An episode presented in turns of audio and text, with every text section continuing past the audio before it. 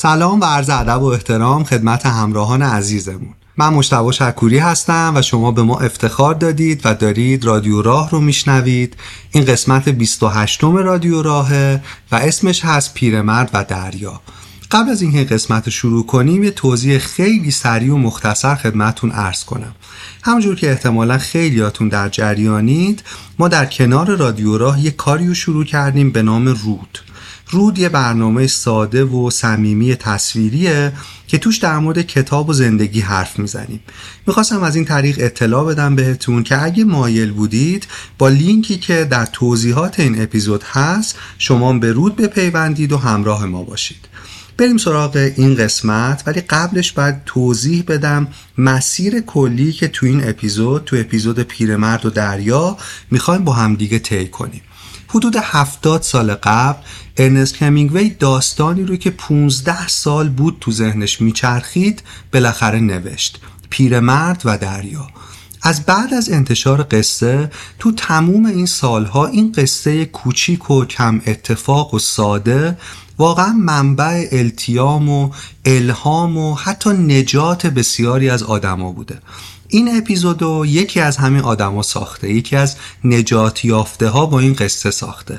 داستانی که می‌خوام بخشایشو براتون بخونم و راجع بهش حرف بزنم خیلی قصه ساده ایه یه پیرمرد ماهیگیره که سالاو شده.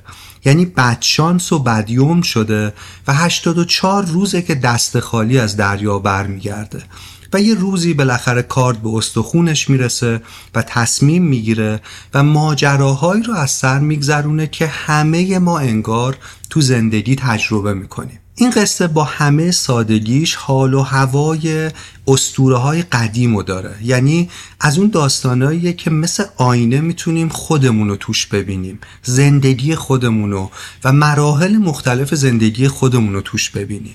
راجع به انتظار راجع به مبارزه کردن راجع به شکست راجع به انسان و درباره زندگیه.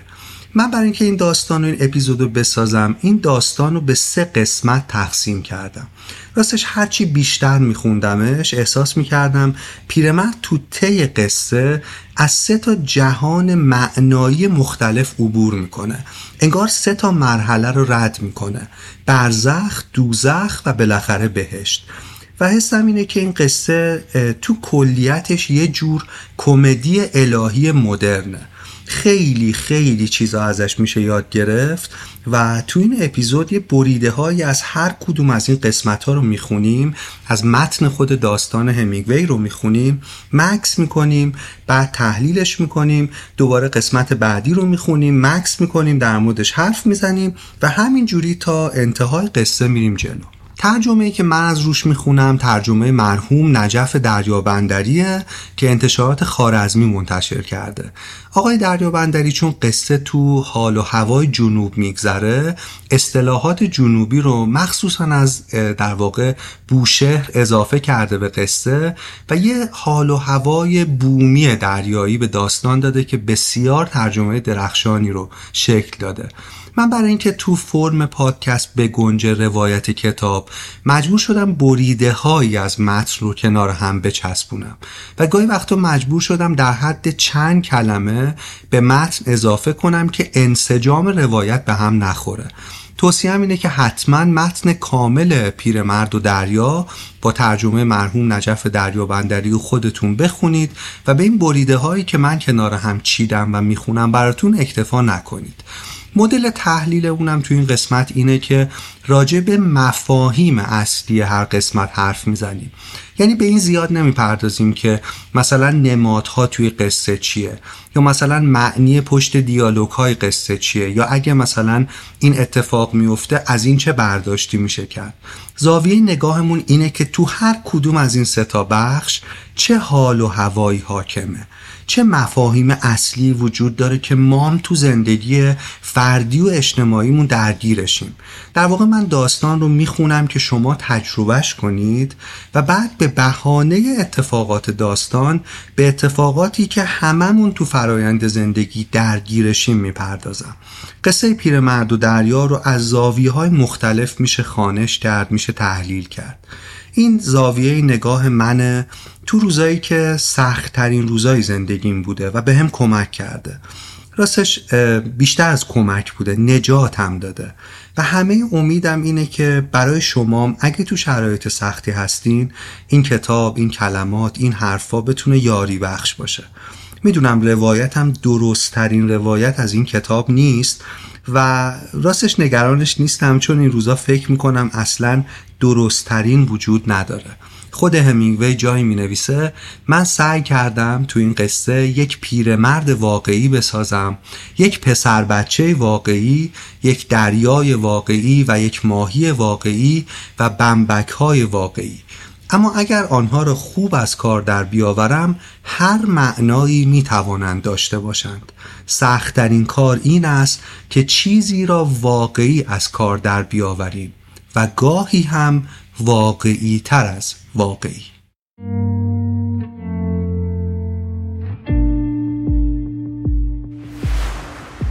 حامی این قسمت از رادیو راه آب معدنی دیدیه. بچه های این شرکت علاوه بر اینکه تلاش می‌کنن محصولات سالم و با کیفیت و متنوع تولید کنن نگاه خیلی جدی هم به مسئولیت اجتماعیشون دارن. آب معدنی دیدی در سه تا مسیر داره سرمایه گذاری پایدار و جدی می‌کنه که بخشی از مشکلات جامعه حداقل کمتر بشه. مسیر سبز سرمایه گذاری در حوزه محیط زیسته. مسیر صورتی سرمایه گذاری در حوزه پیشگیری و تشخیص بیماری های بانوانه و مسیر آبی سرمایه گذاری در حوزه کودکان بی سرپرست و بد سرپرست. به سهم خودشون به عنوان یه شرکت در بخش خصوصی دارن قدم های خوب و مهمی برای مراقبت از جامعه برمیدارن محصولاتشون همه استانداردهای روز دنیا رو داره و تلاششون اینه که آلودگی های محیط زیستی محصولشون رو با روش های بروز و علمی کنترل کنن و کاهش بدن. اخیرا محصولاتشون رو متنوعتر هم کردن و نوشیدنی های سلامت محور و سنتی هم با نام دیدی عرضه می‌کنن. برای اینکه بیشتر با اهدافشون برنامه هاشون و محصولاتشون آشنا بشید می‌تونید با لینکی که در توضیحات این قسمت هست یه سری به سایت و صفحات اجتماعیشون بزنید. ممنونم از آب مدنی دیدی که حامی این قسمت از رادیو راه بود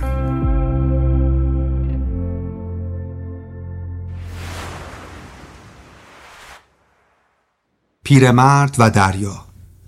پیرمردی بود که تنها در قایقی در گلفستریم ماهی می گرفت و حالا هشتاد و چهار روز می شد که هیچ ماهی نگرفته بود. در چهل روز اول پسر بچه ای با او بود. اما چون چهل روز گذشت و ماهی نگرفتند پدر مادر پسر گفتند دیگر محرز و مسلم است که پیرمرد سالاوست که بدترین شکل بد است. و پسر به فرمان آنها با قایق دیگری رفت که همان هفته اول سه ماهی خوب گرفت. پسر قصه می‌خورد. چون می‌دید پیرمرد هر روز با قایق خالی برمیگردد و همیشه می‌رفت چنبر ریسمان یا بنتوک و نیزه و بادبان پیچیده به دگل را برای پیرمرد به دوش می‌کشید. بادبان با تکه های گونی آرد وصله خورده بود و پیچیده انگار که پرچم شکست دائم بود. پیرمرد لاغر و خشکیده بود و پشت گردنش شیارهای ژرف داشت و از کشیدن ریسمان ماهی های سنگین بر کف دستهایش هم خطهای ژرف افتاده بود. اما هیچ کدام از این خطها تازه نبود. مانند شیارهای بیابان بیماهی کهن بود. همه چیز پیرمرد کهن بود مگر چشمهایش. و چشمهایش به رنگ دریا بود و شاد و شکست نخورده بود. وقتی از ساحلی که قایق را آنجا به خشکی رانده بودند بالا می رفتند پسر گفت سانتیاگو من بازم می‌تونم با تو بیام حالا یه خورده پول داریم. پیرمرد ماهیگیری را به پسر آموخته بود و پسر دوستش می داشت پیرمرد گفت نه قایقت رو شانسه. با همونا باش. می‌دونم رفتنت از روی بیاعتقادی نبود. می‌دونم. خیلی هم طبیعیه. رفتند و با هم در کافه تراس نشستند و خیلی از ماهیگیرها سر به سر پیرمرد گذاشتند و پیرمرد به دل نگرفت. پاره ای از ماهیگیرهای سال خورده تر هم به او نگاه می کردند و دلشان برایش می سوخت اما به روی خود نمی آوردند و از روی ادب درباره جریان آب و ژرفهایی که در آن قلاب انداخته بودند حرف می زدند و درباره دوام هوای خوش و چیزهایی که دیده بودند. ماهیگیرهای موفق آن روز هم از دریا آمده بودند و شکم مارلینهاشان را شکافته بودند و آنها را تمام قد روی دو لنگه تخته انداخته بودند. پیرمرد مرد ساده ای بود. و از خودش نمی‌پرسید که این فروتنی را از کی آموخته است ولی می‌دانست که فروتنی ننگی نیست و از همت بلند مرد نمیکاهد. گفت با این جریان آب فردا روز خوبی میشه. پسر پرسید کجا می‌خوای بری؟ میرم دور. وقتی باد برگشت منم برمیگردم. می‌خوام پیش از روشنایی بزنم بیرون. پسر گفت یه کاری می‌کنم اوستای منم بیاد اون دور ورا. که اگه یه چیز درشت حسابی گرفتی بیایم کمک. پیرمرد گفت اون بابا دوست نداره خیلی دور بره. از کافه بیرون آمدند. با هم از جاده بالا رفتند و به کلبه پیرمرد رسیدند و از در باز آن به درون رفتند. کلبه را از برگهای نخل شاهانی که با آن گوانو می‌گویند ساخته بودند و در آن یک تخت خواب بود و یک میز و یک صندلی و روی کف خاکیش چاله‌ای برای پخت و پز بازوقال زمانی یک عکس رنگ شده از زنش هم روی دیوار بود ولی پیرمرد آن را برداشته بود چون از دیدنش دلتنگ می‌شد و حالا آن عکس در تاخچه گوشه اتاق زیر پیراهن تمیز او بود. پیرمرد نشست روی صندلی و پسر رفت بیرون که برای سید فردای پیرمرد طعمه بیاورد. وقتی که پسر برگشت پیرمرد روی صندلی خوابش برده بود و آفتاب غروب کرده بود. پسر پتوی سربازی کهنه را از روی تخت خواب برداشت و آن را پشت صندلی و روی شانه های پیرمرد کشید. شانه های غریبی داشت. هنوز زور داشتند گرچه خیلی پیر بودند.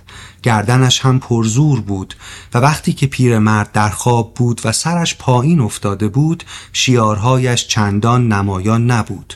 پیراهنش آنقدر وصله خورده بود که مانند بادبان قایق بود و وصله ها از تابش آفتاب به رنگهای پریده گوناگون در آمده بودند. اما سر پیرمرد خیلی پیر بود و با چشمهای بسته اثری از زندگی در چهرهش نبود. روزنامه روی زانوهایش بود و وزن دستش آن را در نسیم شبانگاهی نگه داشته بود. پاهایش برهنه بود. پسر او را به حال خود گذاشت و رفت. پیرمرد خواب آفریقا را دید.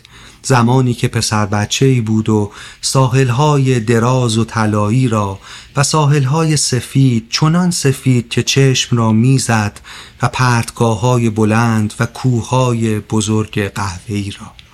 دیگر نه خواب طوفان را می‌دید و نه خواب زن را و نه رویدادهای بزرگ را و نه ماهیهای بزرگ را و نه زورآزمایی را و نه خواب همسرش را اکنون فقط خواب جاها را می‌دید و خواب شیرها را در ساحل شیرها در نور شبانگاهی مانند بچه گربه بازی می‌کردند و او دوستشان می داشت چنان که پسر را دوست می داشت.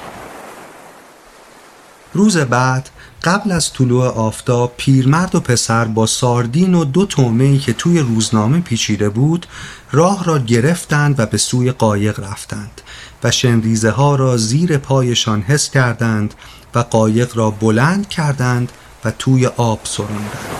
خیر پیش بابا. پیرمرد گفت خیر پیش. تناب مهار پاروها را گل میخای چوبی انداخت و روی فشار پره های پارو در آب به جلو خم شد و بنا کرد به پارو کشیدن و در تاریکی از بندرگاه دور شدن قایقهای دیگری هم از ساحلهای دیگر داشتند به دریا می رفتند و پیرمرد صدای فرو شدن و کشش پاروهاشان را در آب می شنید هرچند اکنون که ماه پشت تپه ها رفته بود خودشان را نمی‌دید. پیرمرد می‌دانست که دور خواهد رفت و بوی خشکی را پشت سر گذاشت و به درون بوی پاک دریای سهرگاهی پارو کشید. در تاریکی پیرمرد دمیدن صبح را حس می کرد و پاروکشان صدای لرزان ماهی های پرنده را می شنید که از آب بیرون می جستند و صدای هیس هیس بالهای سفتشان را می شنید که در تاریکی دور می شدند.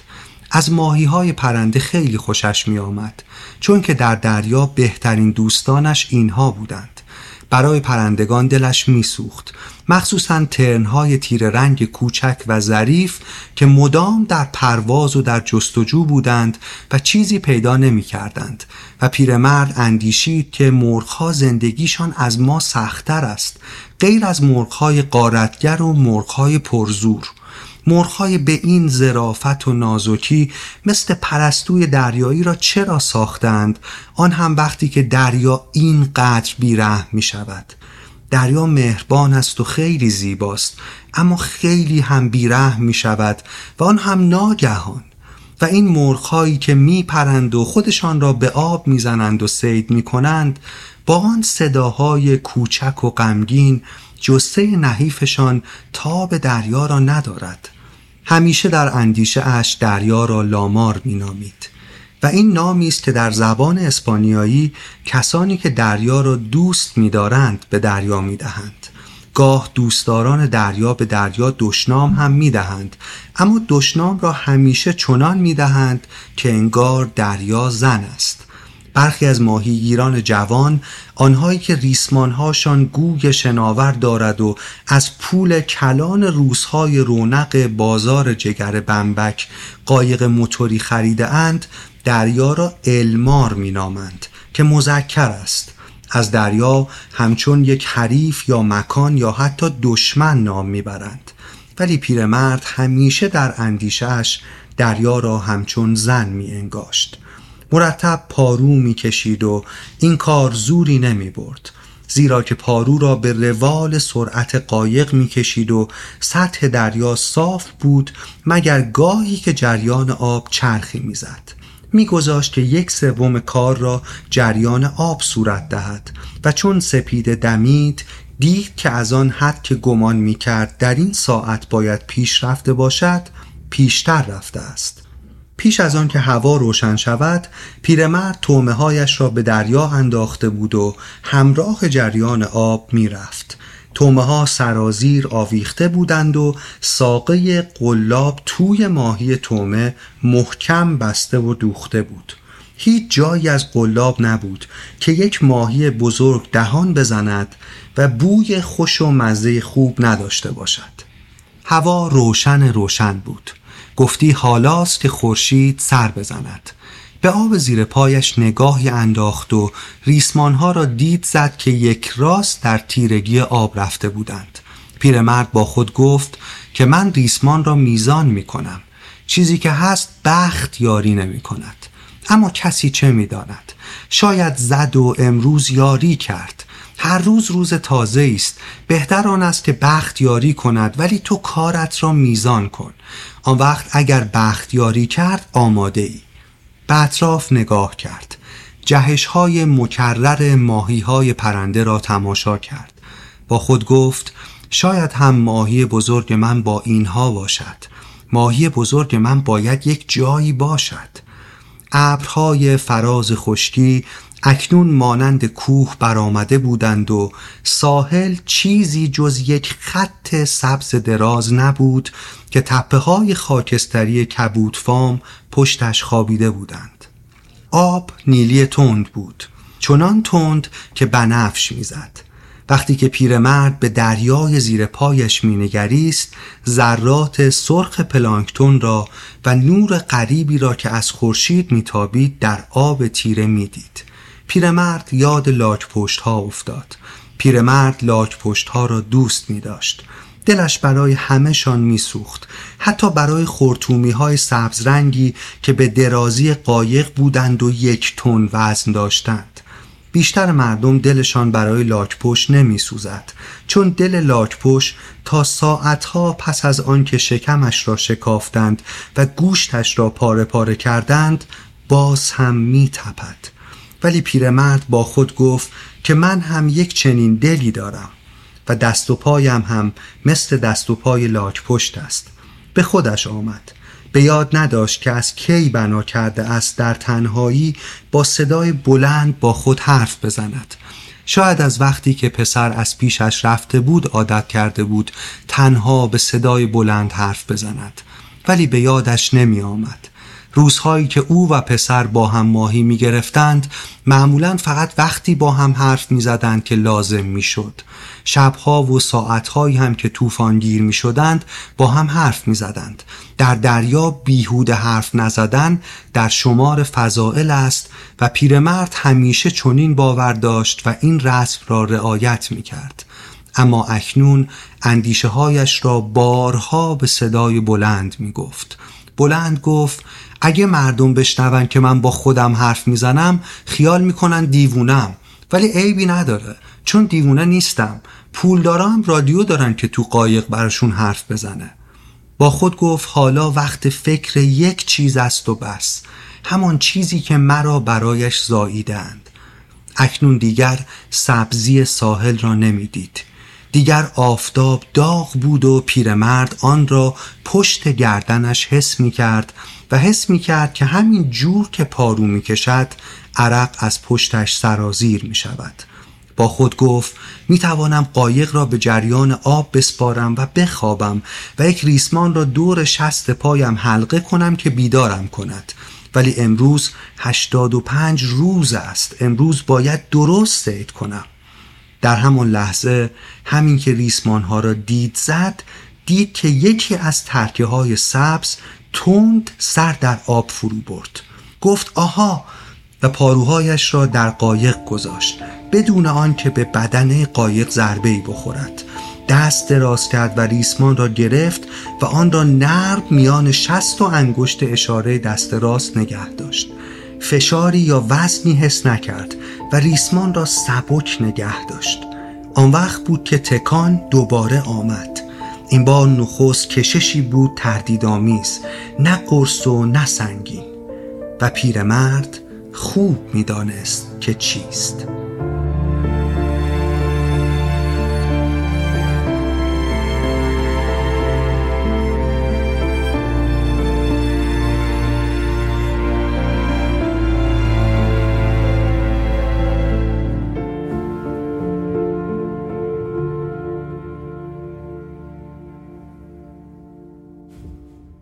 من فکر می‌کنم اگه این بخش اول داستان پیرمرد و دریا حال و هوایی داشته باشه و بخوایم یه اسم برای اون حال و هوا بذاریم اون برزخه.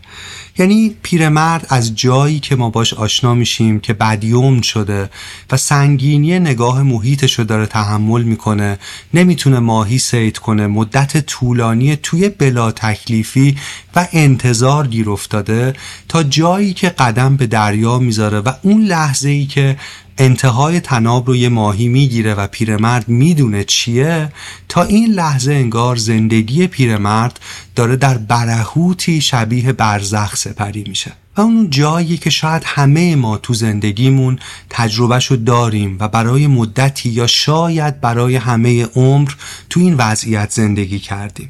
این تجربه که نیاز هست ما کمی بازش کنیم مکس کنیم و بیشتر راجع به آن چیزی که در برزخ زندگی تجربه می‌کنیم صحبت کنیم و فکر کنیم. تو این قصه پیرمرد رو بدشگون می‌دونن.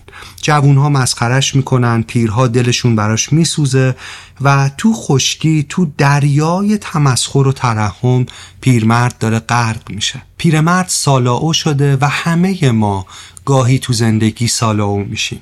و این یعنی همه ما بین آنچه که هستیم و آن چیزی که می‌تونستیم باشیم فاصله دردناکی رو حس می‌کنیم. ما زندگیمونو با کسانی که می‌تونستیم بشیم و نشدیم شریکیم. ما سوگواریم انگار.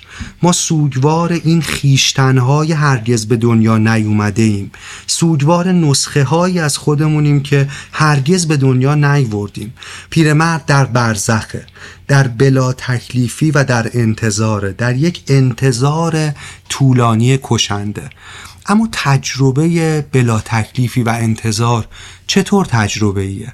چرا انقدر کم بهش پرداخته شده با وجود اینکه انقدر تو زندگی های ما فراگیره. ما چطور انتظار می‌کشیم؟ ذهنمون روانمون داره چه تجربه ای می‌کنه؟ تو ثانیه هایی که هر کدومش مثل یه قرن میگذره. چه اتفاقاتی رو تو این لحظات تو برزخ تجربه می‌کنیم؟ برای ورود به این بحثی نکته مهم اینه که بدونیم زمان همیشه یه جور نمیگذره. یعنی ما زمان رو همیشه به یه شکل مشخص با یه ریتم مشخص تجربه نمی کنیم در واقع تو موقعیت های مختلف زندگی با روحای مختلفی از زمان مواجه میشیم. زمان کاملا نسبیه. مثلا توی قرار خوشایند عاشقانه کنار کسی که دوستش داریم زمان انگار رقیق میشه. به سرعت میگذره به سرعت برق و باد می‌رسیم به انتهای در واقع زمان اون ملاقات. اصلا نفهمیدیم چطور تموم شد چطور گذشت. اما گاهی وقتا تو تجربه های دردناک انتظار مثلا پشت یه اتاق عمل انگار زمان قلیز میشه. یعنی می‌خوام بگم زمانی که ساعتمون نشون میده با زمانی که بر ما گذشته کاملا متفاوته.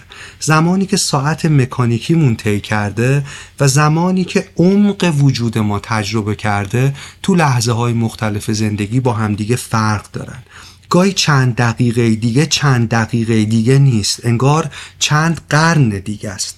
پس مهمه که وقتی راجع به این قسمت از داستان داریم حرف می‌زنیم کمی به تجربه زمان و به مفهوم زمان هم فکر کنیم.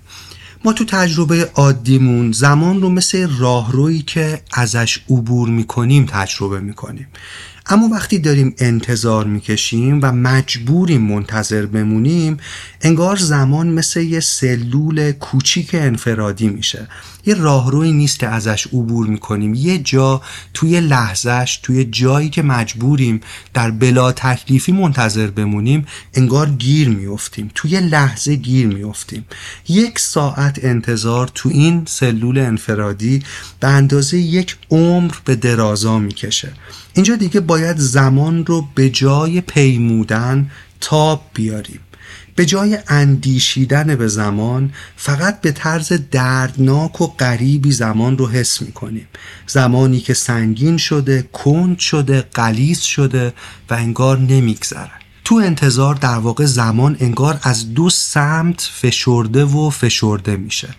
آینده ای که نامعلومه و بلا تکلیفه و ما تو آستانش نشستیم و گذشته ای که با حسرتش به همون فشار میاره مثل دو لبه پرس در واقع ما رو داره فشرده می‌کنه. مثل دو لبه پرس زمانی رو که مجبوریم منتظر باشیم رو فشرده و قلیز می‌کنه. تو این تجربه های سخت انتظار انگار کل ابدیت توی لحظه توی دم جمع میشه. انگار گذشته و آینده کل تاریخ زندگیمون چه بخشیش که رخ داده و گذشته و چه قسمتیش که هنوز نیمده و آینده است میفته رو شونه هامون. دیدین لحظه ها تو این شرایط سنگین میشه؟ انگار دلیلش همچین چیزیه. توی کتابی در مورد تعریف انتظار میخوندم که انتظار بازه ای از زمانه که چه بخوایم و چه نخوایم مجبوریم تحملش کنیم و زور ما تو این بازه به زمان نمی‌رسه. جایی که ما زمان رو پر نمی کنیم اون ما رو پر می‌کنه. لحظه هایی که ما زمان رو مدیریت نمی کنیم زمان ما رو مدیریت می‌کنه. این بسیار تجربه سختیه اما از معدود موقعیت که ما می‌تونیم به یه درک ویژه و به یه درک خاص از زمان و مفهوم ابدیش برسیم. انتظار اینجوریه که انگار وسط موسیقی عادی زندگی که همینجوری داره میره جلو یهو موسیقی زندگیمون روی نوت گیر می‌کنه. بعد سکوت میشه صدای سکوت رو میشنویم و شما بهتر از من می‌دونید که صدای سکوت چقدر کر کنند است. اما اگه کمی منتظر بمونیم و اگه کمی به این صدای سکوت گوش کنیم اون وقت چیزای خیلی مهمی راجع به خودمون و راجع به دنیا می‌تونیم بفهمیم و دستگیرمون میشه. ما تو این تجربه ها ذهنمون انگار تغییر می‌کنه. مثلا پشت یه اتاق عمل وقتی منتظریم وقتی بلا تکلیفیم وقتی در برزخیم در آستانه آینده ای که نمی‌دونیم چیه و درگیر با گذشته ای که همینجور بهمون به هجوم میاره وقتی پشت یه اتاق عمل مجبوریم منتظر بمونیم از این ور به اون ور میریم آشفته ایم انگار اینجا نیستیم. ولی یهو به طرز عجیبی توی فریمایی انگار جزئیات دور و برمونم به شکل عجیبی می‌بینیم.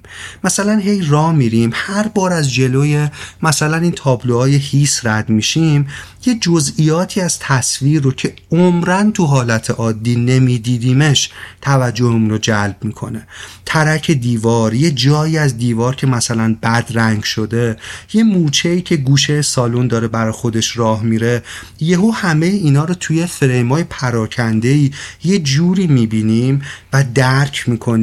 که شاید پرستاری که 20 ساله داره اونجا کار می‌کنه این جزئیات رو ندیده و توجهش رو جلب نکرده. می‌خوام بگم هیچ کس بیشتر از همراهان بیمار که تو وضعیت برزخ و انتظارند هیچ کس بیشتر از این آدما از جزئیات کروات دکترا یا آرایش دکترها خبر نداره.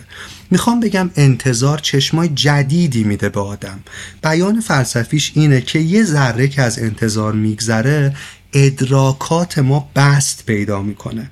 انگار قوی ترین دراگ دنیا رو زدیم. شبیه خواب دیدن تو بیداری حال آدم.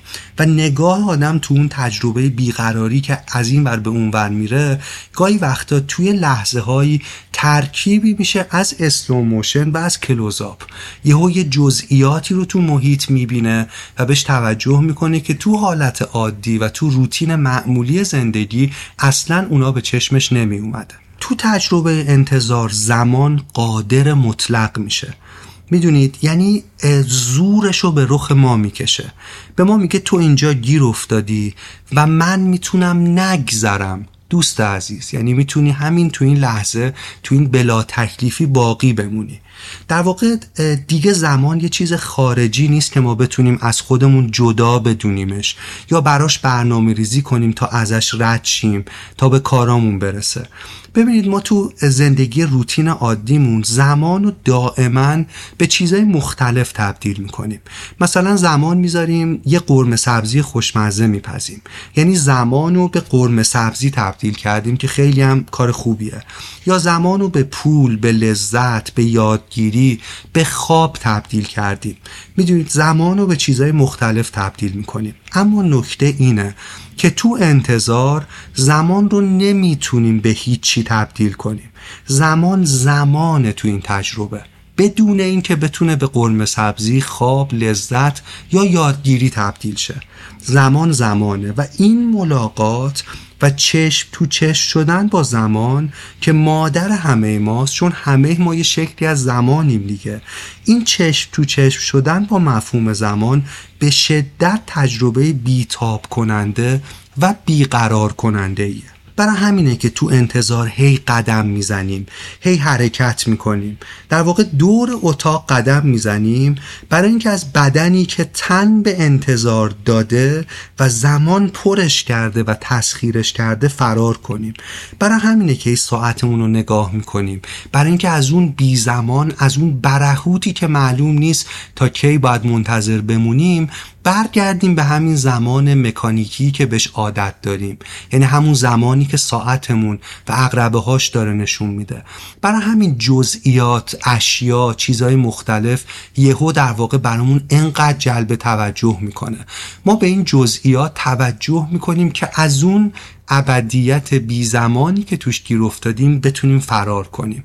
و اینه که در واقع باعث میشه شکل توجه آدم ادراکات آدم از محیط از خودش و از جهان تو این تجربه های برزخگونه فرق بکنه متفاوت بشه. همه اینا در واقع تلاش برای فرار کردن از خودیه که توی زمان گیر افتاده. یعنی فرد در بی زمان گیر افتاده و می‌خواد برگرده به زندگی عادی و به زمان عادی و به چیزی که براش آشنا و امنه. انگار فرد خودش تو این بیقراری به پاندول ساعت تبدیل شده.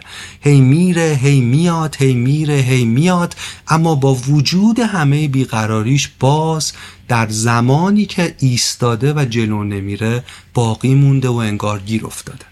این حرفایی که زدم شاید یه ذره انتظایی و عجیب به نظر برسه. ولی هممون تو عمق وجودمون تجربه های همچین انتظاری رو داریم. مثلا من داشتم فکر می‌کردم یه مثال خوب برای توضیحش. تجربه های بعد از ظهرای تابستون توی کودکی نسل ماست. ما رو مجبور می‌کردن که بخوابیم. بعد از ظهر که بزرگتران می‌خواستن استراحت کنن. و تو اون جایی که تو مجبور بودی بی صدا اونجا بمونی و گوشی نبود تبلتی نبود چیزی نبود که بخوای به اونجا فرار کنی بخوای از این انتظار در بری به اون وسیله.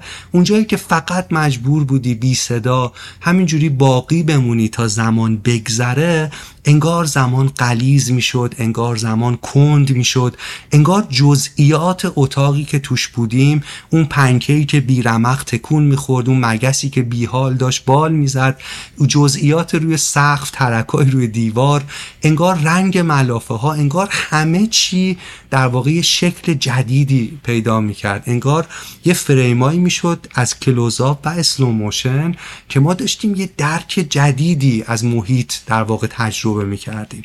می‌خوام بگم این همه این چیزهایی که راجع به تجربه انتظار میگم یه جورایی هممون توی زندگیمون تجربهش کردیم و باید به یادش بیاریم تا در واقع تو سطح انتظایی فقط بحثمون باقی نمونه و بتونیم بریم جلوتر.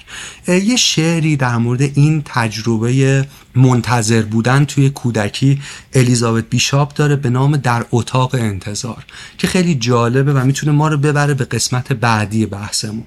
تو این شعر شاعر داره الیزابت رو توصیف می‌کنه که یه دختر هفت ساله است که تو اتاق انتظار دندون پزشکی منتظر در واقع امشه که بیاد و با هم برن.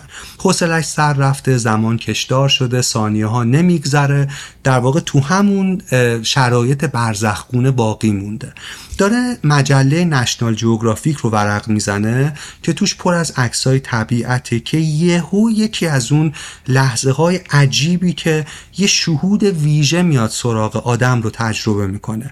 الیزابت داره عکس فیل ها و درخت ها و پرنده ها و کوه ها و ستاره ها و کهکشان ها و اینا رو ورق می‌زنه که یهو یهو حس می‌کنه یهو با خودش فکر می‌کنه که واقعا چقدر یک الیزابت بودن عجیبه. تو شعر میگه دریافتم که تو یک منی تو یک الیزابت هستی تو یکی از آنهایی.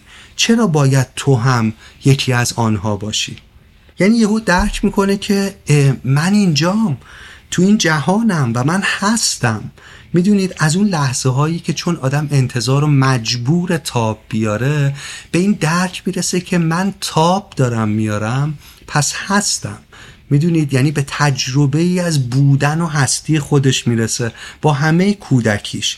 و بعد یه سوال که ما اینجا وسط این بینهایت عظیم و عجیب چیکار می‌کنیم؟ چجوری از اینجا سر در آوردیم؟ هایدگر نقطه آغاز فلسفش این بود که می‌گفت این چگونه بودن نیست که عجیبه. این نفس بودنه.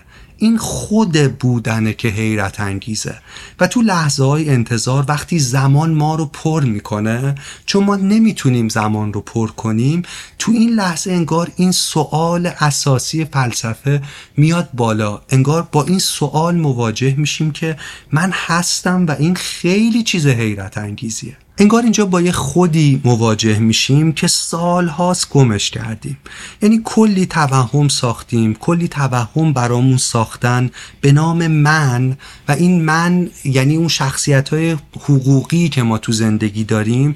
اگه واضح تر بخوام بگم بیتارفتر بخوام بگم این من یعنی اون نقاب ها و ماسک هایی که ما برای خودمون ساختیم انگار همه اینا میره کنار. انگار این چگونه بودنه میره کنار.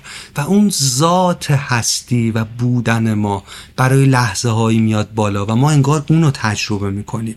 تو انتظار این من این پرسونا این نقاب میره کنار این توهمات میره کنار و بعد تو توی لحظه به عمق زنده بودن خودت پی می‌بری.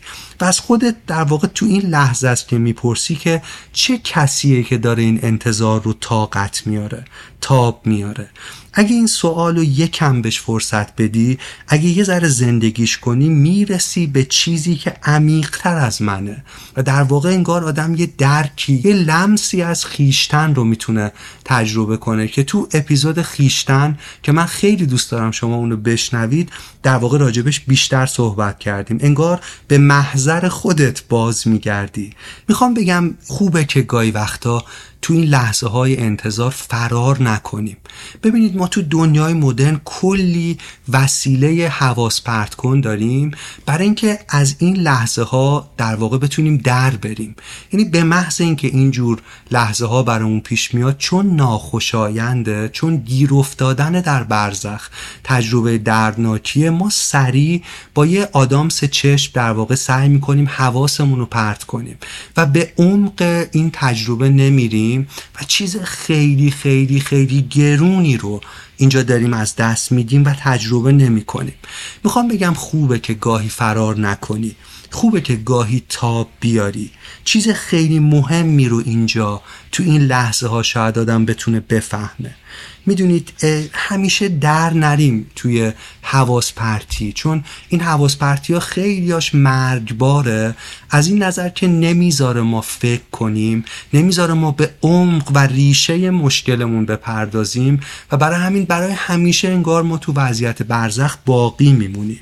هیچ کس جز خودت دادا راه حل رو نمی‌دونه.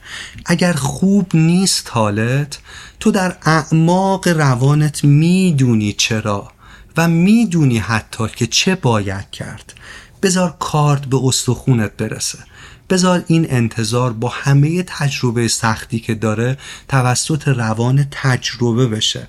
زمان انگار تو این لحظه ها انسان رو از هم میدره از هم میشکافه تا چیزی و چیزهایی آشکار بشه. و این خیلی مهمه که ما این درک رو در واقع این اجازه این درک رو به خودمون بدیم. آلبر کامو تو کتاب استوره سیزیف یا سزیف که من هیچ وقت نفهمیدم تلفظ درستش چیه این قضیه رو و این قصه رو اینجوری تعریف می‌کنه. این حواس پرتی های مرگباری که ما رو از خودمون جدا کرده رو اینجوری توصیف می‌کنه. میگه که زندگی اینجوریه دیگه. تو از خواب بیدار میشی یه صبونه ای می‌خوری که به مترو ساعت فلان برسی. می‌رسی سر کار رقابت شوخی ناهار بازی کی بهتر از بقیه از کار مترو ساعت فلان که باش برگردی خونه شام خواب یک شنبه دوشنبه سهشنبه چهارشنبه و همه چی تو این روتین بیمعنا همینجوری داره سپری میشه. این دور این سیکل همینطور طی میشه تا اینکه یه روز یک چرا سر بر میداره. از بعد از این چرا از اینجا می‌تونه یه ماجرای جدید آغاز بشه یا اینکه نشه. این چرا آغازگر جریان شعور می‌تونه باشه و شاید کل ماجرای زندگی منو تغییر بده شاید بیدار کنه منو. البته شایدم بهش بیاعتنایی کنم و برگردم به همون دور کشنده و بیحاصل. می‌دونید می‌خوام بگم خیلی خیلی مهمه که ما همیشه خودمون رو بیحس نکنیم. این همه فراخان داره صدامون می‌کنه.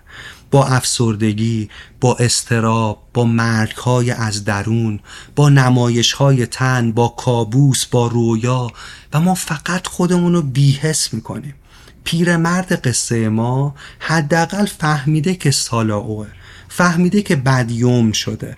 حس می‌کنه اگه کاری نکنه کارش تمومه و به خودش این فرصت رو داده که این حقیقت دردناک رو تجربه کنه و درک کنه. و اصلا این مقدمه اینه که دل به دریا بزنه و به دورها بره. هیچ انکاری در کارش نیست. با چشمهای آبیش که تنها چیزیه که هنوز رنگ زندگی توش مونده با آخرین باقی مونده زندگی تو وجودش به شرایطش نگاه می‌کنه. صادقانه و با شجاعت نگاه می‌کنه و می‌فهمه که سالاو شده و باید یه کاری کنه. باید مرزی رو رد کنه تا از این برزخ بتونه بیاد بیرون و سوخت و انرژی این که این کار رو بکنه حاصل اون تجربه که او اجازه تجربه کردنش رو به خودش داده. اون مواجهه دردناک اما شفابخش با واقعیت. من می‌خوام بگم دادا ما بد حالمون و بدترین قسمتش اینه که انگار نمی‌دونیم چقدر بد حالمون. و چون نمی‌دونیم به اینم نمی‌رسیم که چرا حالمون انقدر بده و چی کار باید براش کرد. هم به لحاظ فردی و هم به لحاظ اجتماعی. و اینو کسی داره میگه که خودش سلطان بیهسی موضعیه و خودش سلطان انکار و انواع مکانیزمای دفاعی پیچیده است. من تمام عمر همه علائم استراب شدید رو تو روانم و حتی آشکارا تو جسمم داشتم. ولی نمیدیدمش. یعنی حتی نمیفهمیدمش. از وقتی یادم میومد مشتبا بودن برام مسترب بودن بود و این برام طبیعی بود. یعنی فکر می‌کردم شکل طبیعی بودن همچین شکلیه و یه عالمه مکانیزمای دفاعی برای انکار و سرکوب این استراب ساخته بودم. می‌خوام بگم تا مسکنها تا اون مکانیزمای دفاعی رو کم نکردم نفهمیدم که چقدر درد دارم. تا درد و حس نکنی نمیری دنبال شفا. برزخ رو باید حس کرد تا ازش رها شد. و حرفم اینه که برزخ رو حس کن. نفس بکش. در نرو. راه باطل شدن نفرین این برزخ فقط و فقط حس کردنشه. بزار پرت کنه. و البته نه همه وجودتو پیرمرد پر از برزخه. با اون همه شیار و چروک و رد زخم تموم تنش بیابان خشکیه. اصلا خودش به برزخ تبدیل شده. اما چشمهاش رو نگه داشته. چشمهایی که صادقانه و شجاعانه واقعیت رو براش گزارش کنه. آنچه که به سرش اومده رو بهش گزارش کنه.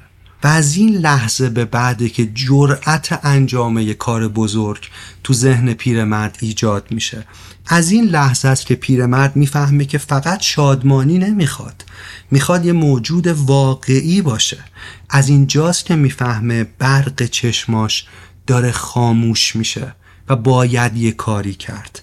از اینجاست که می‌فهمه که فقط نمی‌خواد شاد باشه حاضر بهاش رو بده که تا جایی که ممکنه حقیقت داشته باشه.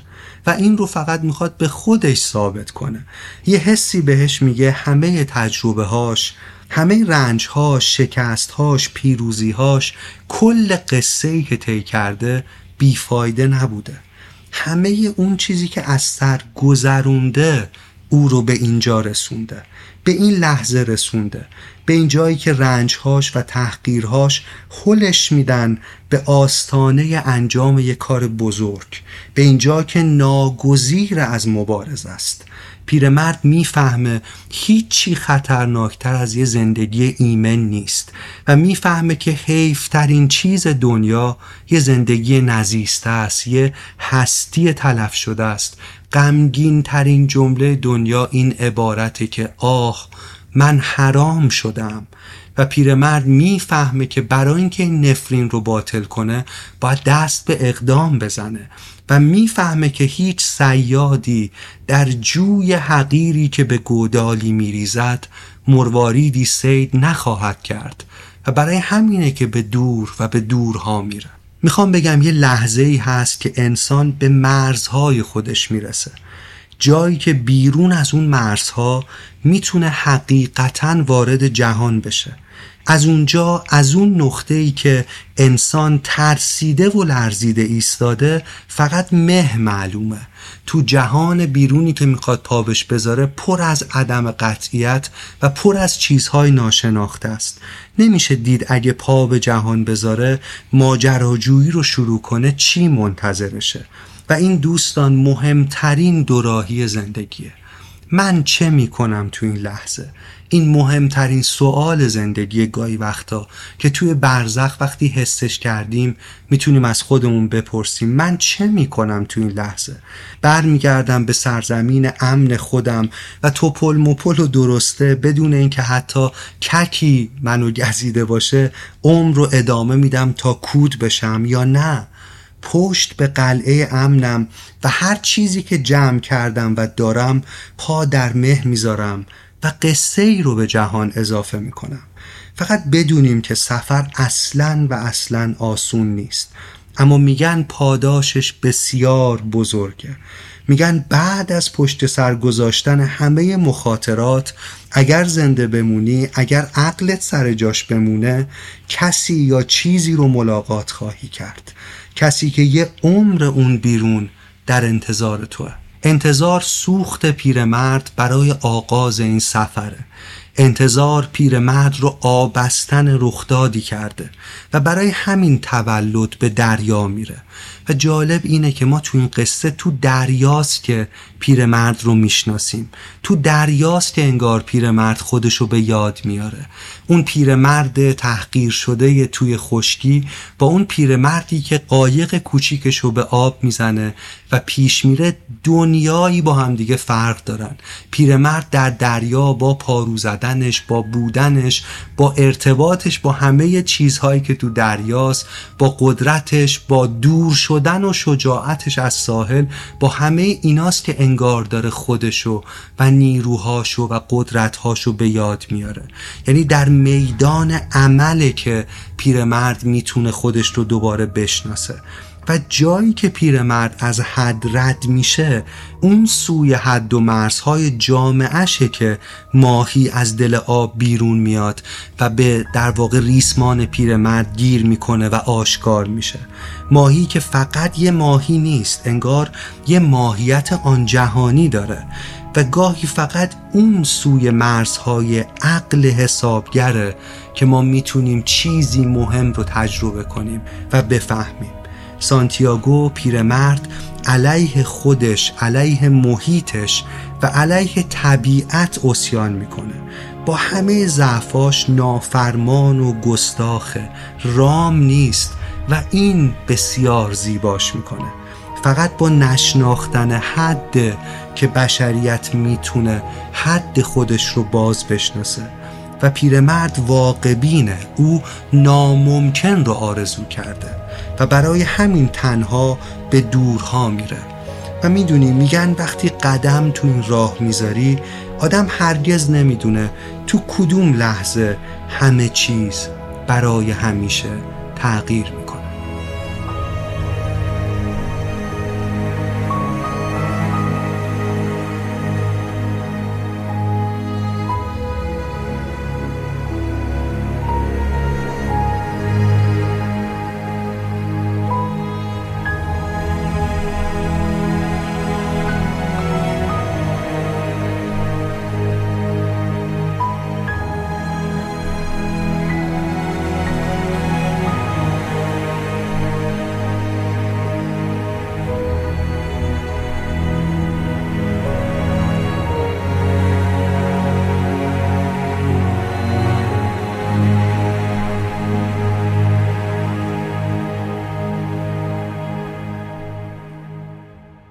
صد بالا پایین تر یک ماهی مارلین داشت ساردین های پوشش نیش و ساقه قلاب دست ساخت را می‌خورد.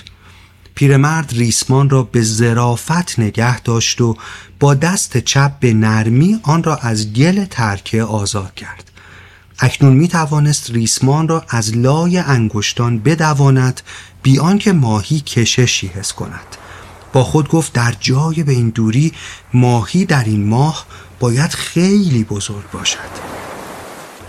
با ریسمان میان شست و انگشتش منتظر بود و هم این ریسمان و هم آن ریسمان های دیگر را میپاید چون که ممکن بود ماهی اینور و آنور برود. آنگاه باز همان کشش ظریف را حس کرد. کشش ملایم را حس می کرد و شاد بود و آنگاه چیز سختی را حس کرد که سنگینیش باور نکردنی بود.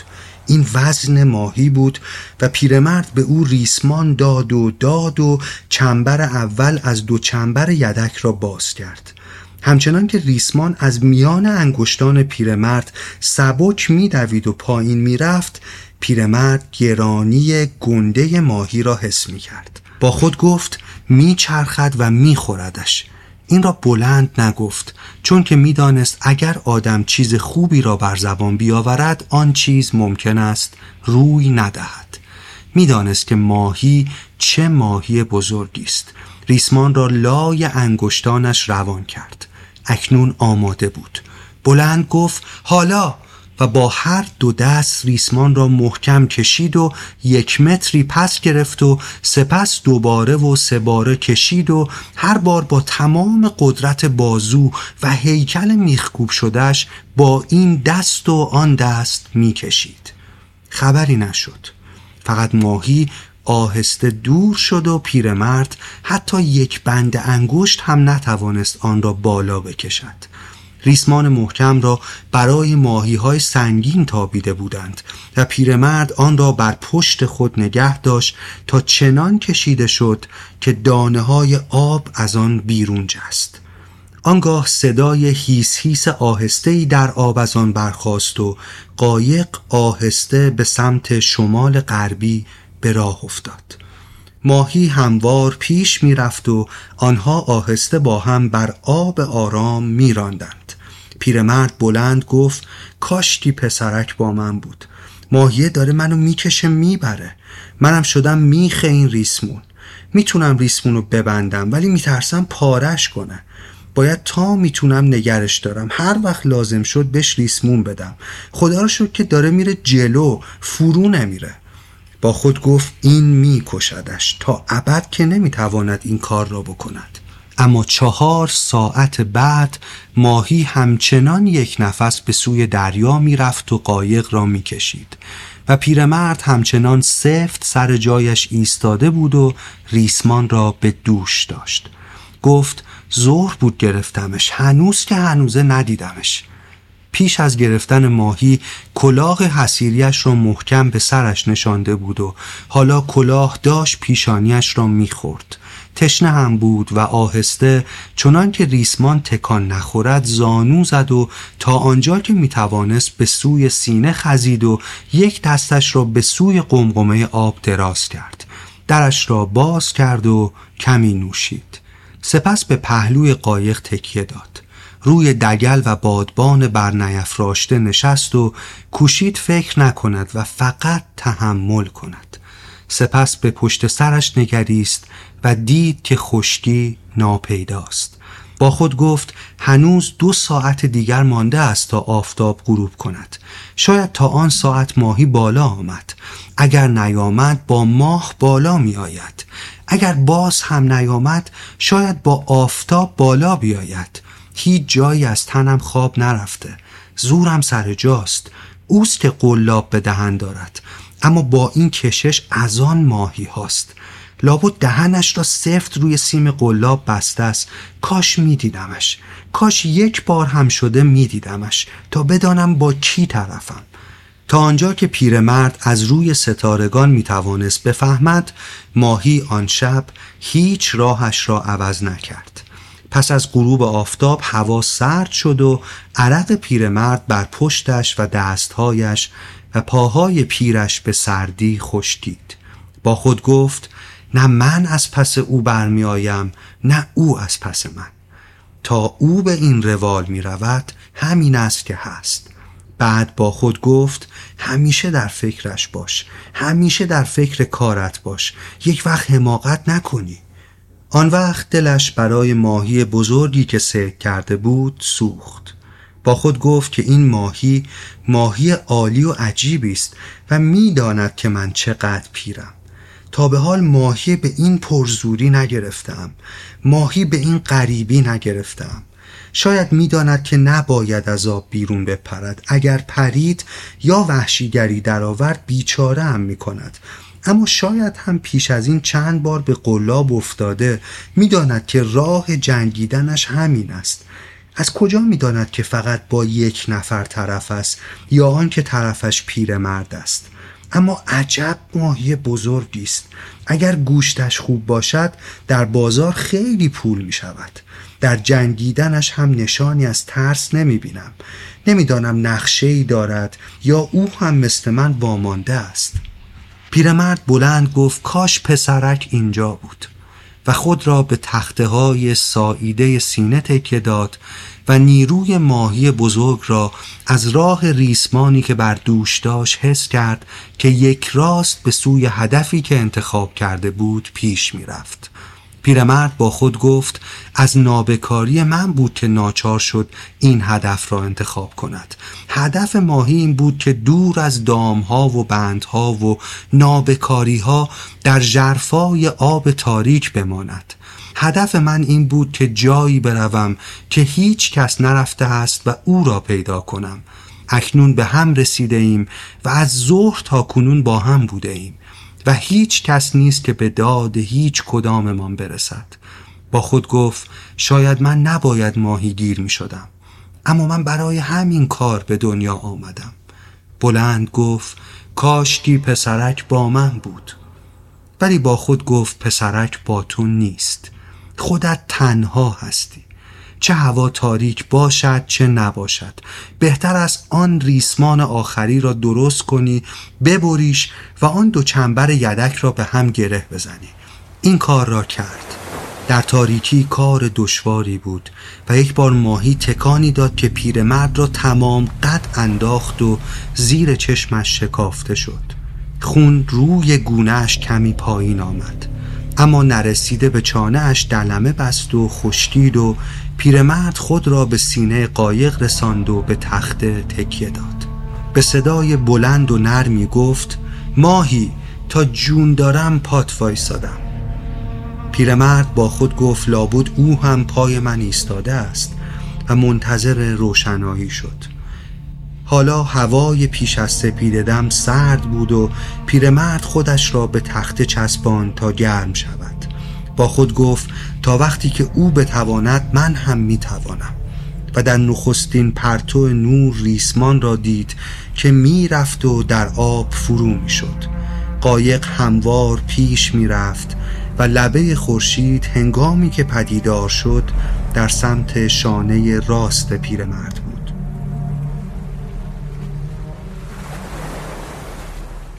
خورشید که بالاتر آمد پیرمرد فهمید که ماهی خسته نیست. فقط یک نشانه خوب دید. شیب ریسمان نشان می‌داد که ماهی دارد در جرفای کمتری شنا می کند این به آن معنا نبود که حتما از آب بیرون خواهد پرید ولی امکان داشت. پیرمرد گفت بزا بپره. اینقدر ریسمون دارم که از پسش بر بیام. بعد بلند گفت آهای ماهی خیلی پیش من عزیزی خیلی هم محترمی. اما تا این روز تموم نشده کارت رو می‌سازم میکشمت. و با خود گفت امیدوارم. حرف زدن به او دل می‌داد. چون که شب پشتش کرخ شده بود و حالا به راستی درد می‌کرد. در همین حال دم ماهی ناگهان تکانی داد که پیرمرد را کشید و روی قایق خواباند. چنان که اگر پیرمرد خود را نگه نداشته بود و قدری ریسمان نداده بود به دریا رفته بود. پیرمرد با دست راستش ریسمان را با احتیاط سبک سنگین کرد و دید که از دستش خون می آید. بلند گفت پس یه چیزی اذیتش کرده. و ریسمان را کشید تا بلکه ماهی را برگرداند. اما وقتی دید چیزی نمانده است ریسمان پاره شود دست نگه داشت و به فشار ریسمان تکیه داد. وزن ریسمان را به شانه چپش داد و با دقت زانو زد و دستش را توی دریا شست و بیش از یک دقیقه توی آب نگه داشت و به خونی که از دستش روان بود و به حرکت هموار آب روی دستش با پیش رفتن قایق نگاه کرد. گفت سرعتش خیلی کم شده. پیرمرد دلش می‌خواست که دستش را در آب شور بیشتر نگه دارد. ولی از تکان ناگهانی ماهی می ترسید و برخاست و قد راست کرد و دستش را بلند کرد و رو به خورشید گرفت. فقط سایش ریسمان گوشتش را بریده بود. اما بریدگی در جای کاری دستش نبود. می‌دانست که تا این کار به پایان نرسیده به دستهایش نیاز خواهد داشت و دلش نمی‌خواست هنوز کار آغاز نشده دستش ناسور شود. وقتی که دستش خشک شد گفت حالا باید یه چیزی بخورم. دست چپش خواب رفته بود. دستش ریسمان سنگین را محکم می کشید و مرد با دلخوری آن را نگریست. گفت این دیگه چه جور دستیه؟ اگه دلت می‌خواد چلاق بشی بشو. خودتو چنگال کن. هیچ فایده ای به حالت نداره. با خود گفت یالا و به آب تیره و شیب ریسمان نگریست. یه چیزی بخور. دستت قوت می‌گیره. یک تکه غذا برداشت و در دهان گذاشت و آهسته جوید. بدمزه نبود. دست چنگال شدهش مثل تن جانوری که دارد جان می‌کند سفت شده بود. مرد از دستش پرسید چطوری دست؟ محض خاطر تو بازم می‌خورم. حالت بهتر شد دست؟ یا هنوز زوده؟ چیزی حالیت نشده. صبر داشته باش دست. با خود گفت ای کاش می توانستم به ماهی هم غذا بدهم. این ماهی برادر من است. ولی نقشهش چیست؟ نقشه من چیست؟ من باید نقشهام را از روی نقشه او بکشم چون که این ماهی خیلی بزرگ است. اگر از آب بیرون بپرد می توانم بکشمش. ولی مدام زیر آب است پس من هم مدام با او هستم. دست کرخت شده را به شروارش کشید و کوشید انگشتهایش را باز کند. اما باز نمی‌شد. با خود گفت شاید آفتاب بازش کند. شاید وقتی که گوشت قوتدار گباب حذف شود باز شود. اگر لازم شد بازش کنم بازش می‌کنم. به هر قیمتی که شده. ولی حالا نمی‌خواهم به زور بازش کنم. بگذار خودش باز شود. به هوای خودش حالش جا بیاید. آخر دیشب که میبایست ریسمان ها را آزاد کنم و به هم ببندم از این دست بیچاره زیادی کار کشیدم. به پهنه دریا نگریست و دانست که چقدر تنهاست. ولی بازی نور را در آب ژرف و تیره و ریسمان کشیده را در پیش رو می‌دید و بالا و پایین رفتن شگفت دریای آرام را مینگریست. اکنون ابرها داشتند برای باد مساعد فراهم می شدند و مرد به جلو نگریست و دسته مرغابی وحشی دید که بر صفحه آسمان نقش می بستند و محو می شدند و سپس باز نقش می بستند و مرد دانست که هیچ کس در دریا هرگز تنهای تنها نبوده است. آنگاه با دست راستش تغییر کشش ریسمان را حس کرد و سپس دید که شیب ریسمان در آب هم تغییر کرده است. سپس به ریسمان تکیه داد و دست چپش را محکم به رانش کوبید و دید که شیب ریسمان آهسته دارد کم می شود. گفت داره میاد بالا. یالا دست. بالا غیرتن ریسمان آهسته و پیوسته بالا آمد و آنگاه سطح دریا جلو قایق ورم کرد و ماهی پدیدار شد. ماهی مدت درازی بیرون می آمد و آب از پهلوهایش فرو می ریخت. رنگش در آفتاب روشن بود و کله و گرده اش ارقوانی سیر بود و نوارهای پشتش در آفتاب پهن می نمود و به رنگ بنفش روشن. نیزهش به اندازه یک چوب بیسبال درازا داشت و مانند شمشیر باریک بلندی بود و ماهی تمام قد از آب بالا آمد و باز آهسته در آب شیرجه زد و پیرمرد تیغه بزرگ و داسمانند دمش را دید که در آب فرو رفت و ریسمان باز بنای دویدن گذاشت. پیرمرد گفت قدش دو پا از قایق درازتره. ریسمان به سرعت داشت در می‌رفت اما سرعتش هموار بود و ماهی حراسان نبود. پیرمرد با هر دو دست میکوشید ریسمان را بکشد همینقدر که پاره نشود. می‌دانست که اگر نتواند با فشار مدام سرعت ماهی را بگیرد ماهی تمام ریسمان را می‌برد و سپس آن را پاره می‌کند. پیرمرد ماهی های بزرگ بسیار دیده بود. بسیار ماهی دیده بود که بیش از 500 کیلو وزن داشتند و خودش در زندگی دو تا از آن ماهی ها را گرفته بود اما نه دست تنها. اکنون تنها و دور از دیدرس خشکی دچار ماهی شده بود که به آن بزرگی هرگز ندیده بود. بزرگتر از آن که نقلش را شنیده بود. دست چپش هنوز مانند چنگال عقاب بسته بود.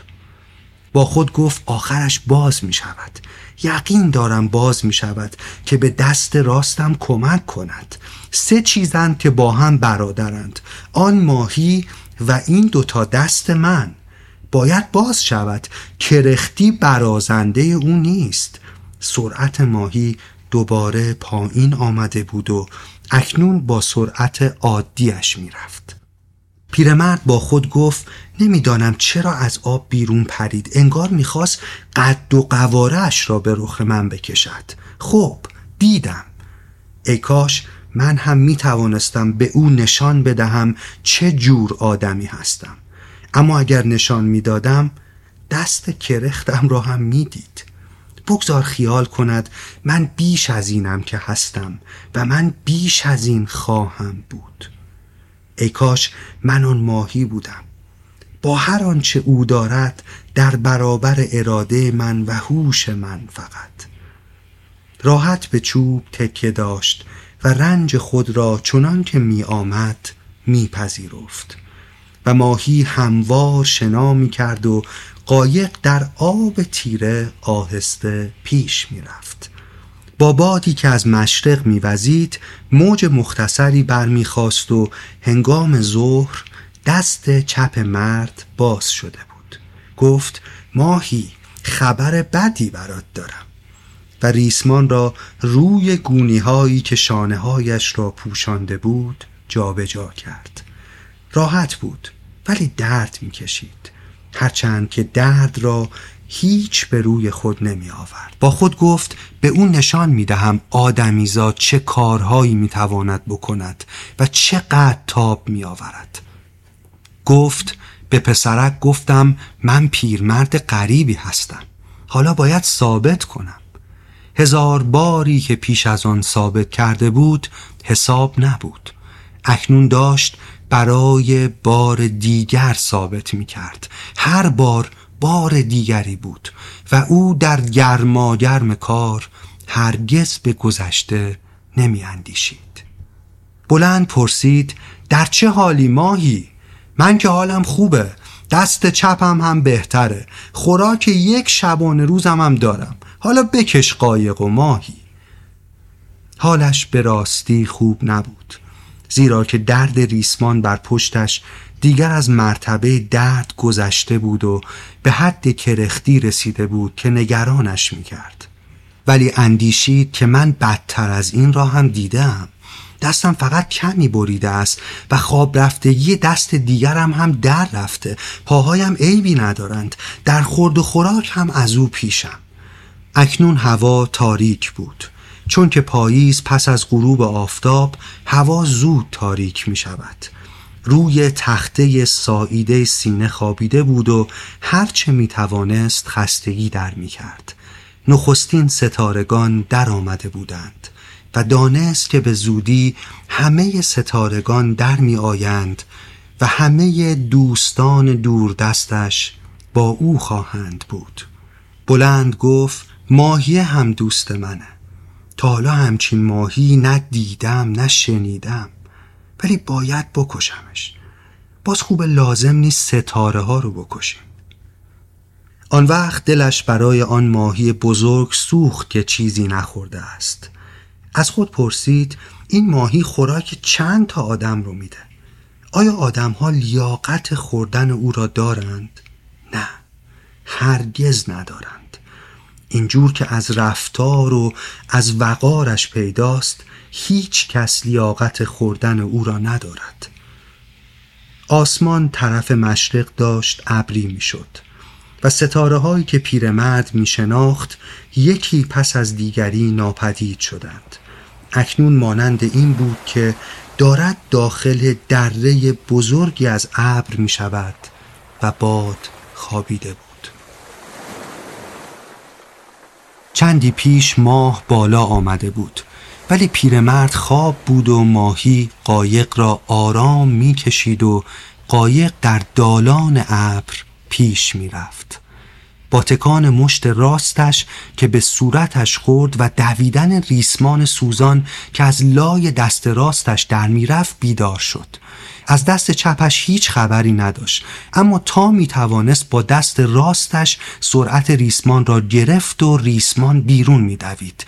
سرانجام دست چپش ریسمان را یافت و پیرمرد پشتش را به فشار ریسمان داد و اکنون ریسمان پشتش و دست چپش را می و دست چپش همه فشار را می گرفت و شکافته می شد. به چنبرهای ریسمان پشت سرش نگاه کرد که نرم ریسمان را به خورد دریا می‌دادند. در همان لحظه ماهی جست زد و کوهی در دریا ترکاند و باز با سقوط سنگینی در آن فرو رفت. سپس باز هم جست زد و باز هم زد و قایق تند می‌رفت و ریسمان همچنان میگریخت و پیرمرد کشش ریسمان را به درجه پاره شدن رسانده بود و باز هم میرساند و باز هم میرساند جهش های ماهی را نمی‌دید. فقط صدای شکافتن دریا را میشنید و صدای سنگین پاشیدن آب را هنگام فرو افتادن ماهی. سرعت ریسمان داشت دستش را می‌برید ولی همیشه می‌دانست که این پیش میآید. و میکوشید که برندگی را روی پینه دستش نگه دارد و نگذارد ریسمان توی کف دستش بلغزد یا انگشتانش را ببرد. با خود گفت تا حالا آنچه از دستم برآمده کردم بگذار بچرخد بگذار بجنگیم. ماهی آهسته چرخ می‌زد و دو ساعت بعد پیرمرد عرق میریخت و تا مغز استخوانش خسته بود. اما دایره ها اکنون خیلی تنگ تر بودند و از روی شیب ریسمان پیرمرد می‌دید که ماهی همچنان که شنا می کند بالاتر و بالاتر می آید دور سوم بود که ماهی را درست دید. نخستین بار سایه سیاهی بود که از زیر قایق گذشت و آنقدر دراز بود که پیرمرد باورش نشد. گفت نه. به این بزرگی نمی‌تونه باشه. اما به همان بزرگی بود. دیگر پیرمرد داشت عرق میریخت.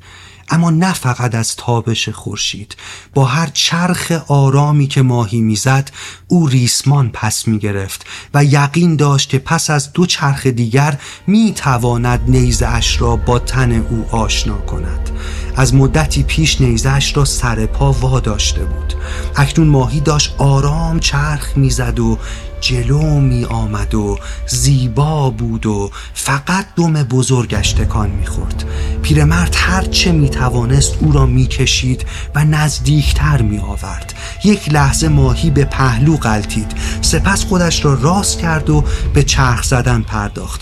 پیرمرد گفت قلتون دمش همین الان قلتون دمش اکنون باز احساس ضعف می کرد اما ریسمان ماهی بزرگ را همچنان با تمام زورش به دست داشت. با خود گفت ماهی را قلتاندم. شاید این دفعه بتوانم کارش را بسازم. گفت ای دست ها بکشید. ای پاها قرص بایستید. ای سر طاقت بیار طاقت بیار. تو هیچ وقت وا نداده ای این بار برش میگردانم دهانش چنان خشک بود که نمی‌توانست حرف بزند. ولی حالا دستش به قمقمه آب نمی رسید گفت این دفعه باید بیارمش کنار قایق. دیگر تاب چند دور دیگر را ندارم. اما با خود گفت چرا؟ داری تو همیشه تاب داری. دور بعد چیزی نمانده بود که کارش را بسازد ولی ماهی باز خودش را راست کرد و آهسته دور شد. پیرمرد در دل خود گفت ماهی تو داری مرا می‌کشی اما حق هم داری. ای برادر من تا به حال از تو بزرگتر و زیباتر و آرامتر و نجیبتر چیزی ندیدم. بیا مرا بکش. هر که هر که را می‌کشد بکشد.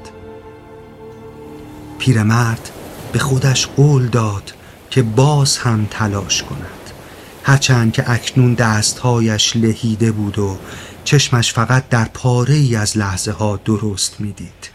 باز هم تلاش کرد و باز همان گونه بود. گفت خوب و حس کرد که دارد از حال می رود که باز بیدار شد. یک بار دیگر هم تلاش می کنم تمام دردش و آنچه را از زورش و از غرور دیرینش بر جا بود فراهم کرد و بر سر جان دادن ماهی نهاد و ماهی به کنار او آمد و آرام در کنارش شنا کرد. چنان که نیزه اش گویی به بدنه قایق می گرفت و ماهی دراز ژرف پهن سیمین نوارهای ارقوانی بر پشت از زیر قایق می گذشت و به پایان نمی رسید پیرمرد ریسمان را انداخت و پایش را روی آن گذاشت و نیزه را برداشت. تا آنجا که توانست بالا برد و با تمام زورش و زور بیشتری که همکنون فراهم کرده بود پایین آورد و در پهلوی ماهی درست زیر بالک بزرگ سینهش که به بلندی سینه آدم در هوا باز شده بود فرو کرد. فرو رفتن آهن را حس کرد. و خود را روی آن انداخت و آن را فروتر کرد و تمام وزن خود را پشت آن گذاشت. آنگاه ماهی جان گرفت و با مرگی که درونش بود از آب بیرون جست و تمام درازا و پهنا و زور و زیباییش را نشان داد. انگار بالای سر پیرمرد در هوا معلق بود. سپس با ضربه ای فرو افتاد و باران آب بر پیرمرد و بر تمام قایق فرو ریخت. پیرمرد دلش ضعف می‌رفت و حالش بد بود و چشمش درست نمی‌دید. اما ریسمان نیزه را باز کرد و آن را از لای دستهای ناسورش آهسته به دریا دواند و وقتی که چشمش دید توانست ببیند که ماهی به پشت برگشته است و شکم سفیدش بالاست. چوب نیزه از شانه ماهی کج بیرون زده بود و آب دریا از خون قلبش رنگین بود. خون نخست تیر رنگ بود. مانند یک دست ماهی در آب نیلگون در جرفای هزار بالا. سپس مانند ابر پخش و پراکنده شد. ماهی سیمین آرام در امواج قوطه می‌خورد.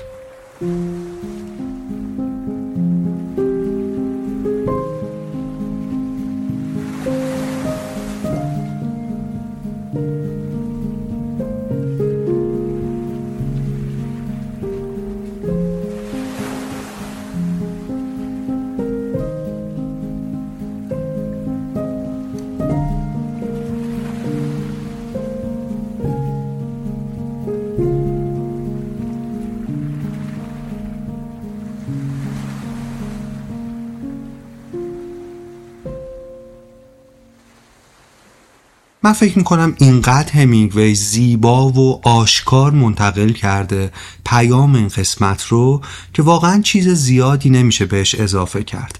فقط چند تا نکته رو با همدیگه مرور کنیم.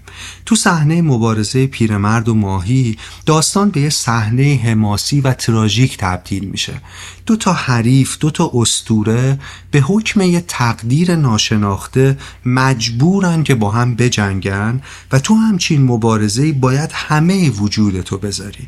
هر کمکاری توهین به خودته توهین به حریفته و توهین به کل صحنه بازی که توش قرار داری. پیرمرد تو جریان این مبارزه داره خودش رو می‌شناسه داره خودش رو به یاد میاره. شاید خودش هم نمی‌دونسته که انقدر می‌تونه قدرتمند باشه انقدر می‌تونه تاب بیاره انقدر می‌تونه بیسته انقدر می‌تونه مقاومت کنه و انقدر می‌تونه با شکوه نبرد کنه. اما در جریان مبارزه انگار هر چی جلوتر میره در حالی که یأس داره وجودش رو پر می‌کنه باز امید می‌سازه باز پیش میره و تو این فرایند انگار داره خودش رو میتراشه. خودش رو داره شکل میده. انگار بخش مهمی از این مبارزه مبارزه خود پیرمرد با خودشه. وقتی پیرمرد زیر آسمون طوفانی سرنوشتش تنهاست و مجروحه. وقتی خودش تنها شاهد خودشه. وقتی هیچ دستی برای تشویقش کف نمی‌زنه. هیچ تماشاگری برای ایستادنش هورا نمی‌کشه. پیرمرد فقط و فقط انگار برای خودش و به حکم ثابت کردن چیزی به خودشه که ایستاده و داره تاب میاره. هرچی چکش انگار سختتر بر جان پیرمرد فرود میاد پژواک ارادش هم بلندتر و واضحتر میشه و اونجا جایی که انگار پیرمرد می‌فهمه چقدر قوی بوده بدون اینکه بدونه. و البته این مبارزه آسون نیست. یعنی شاهکار همینگوی اینه که درد و رنج و خون و گوشت و عصب و شکوه و شجاعت و همه رو کنار همدیگه داره توصیف و در واقع تعریف می‌کنه. پیرمرد یه جایی حتی زنده بودن خودشو از دردی که می‌کشه می‌فهمه. یه جایی میگه پشتش را به چوب انتهای قایق تکیه داد و دانست که نمرده است. این را شانه هایش به او می‌گفتند. از دردی که می‌کشید می‌دانست که نمرده است.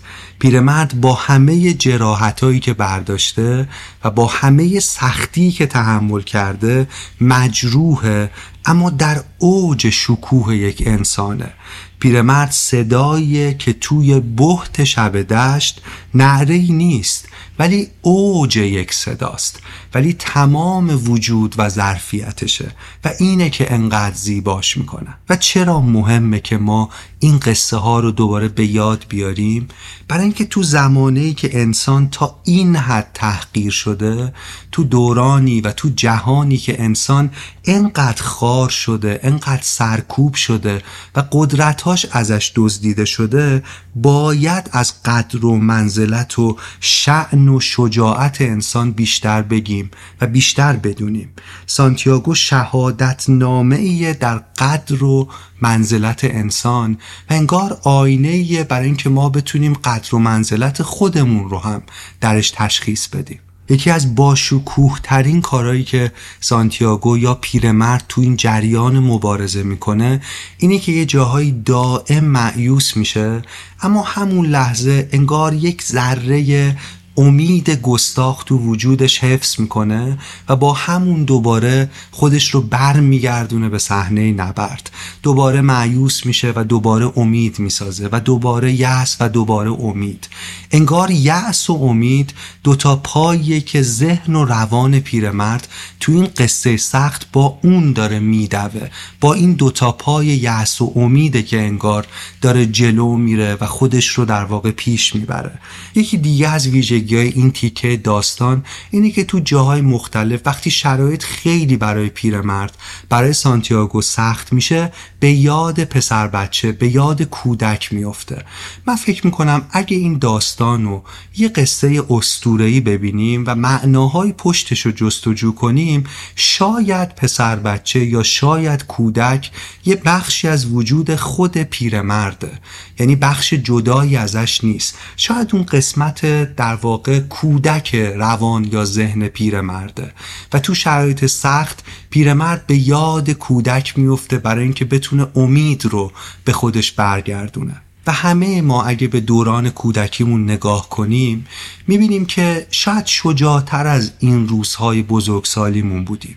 واقعیت اینه که ما تو جریان بزرگ شدن تو سیستم آموزشی تو سیستم تربیتی تو محیط بسیاری از ترس ها درونمون نصب شده و برای همین انگار هرچی جلوتر اومدیم هرچی از اون کودکی دور شدیم انگار بزدلتر شدیم انگار محافظ کارتر شدیم.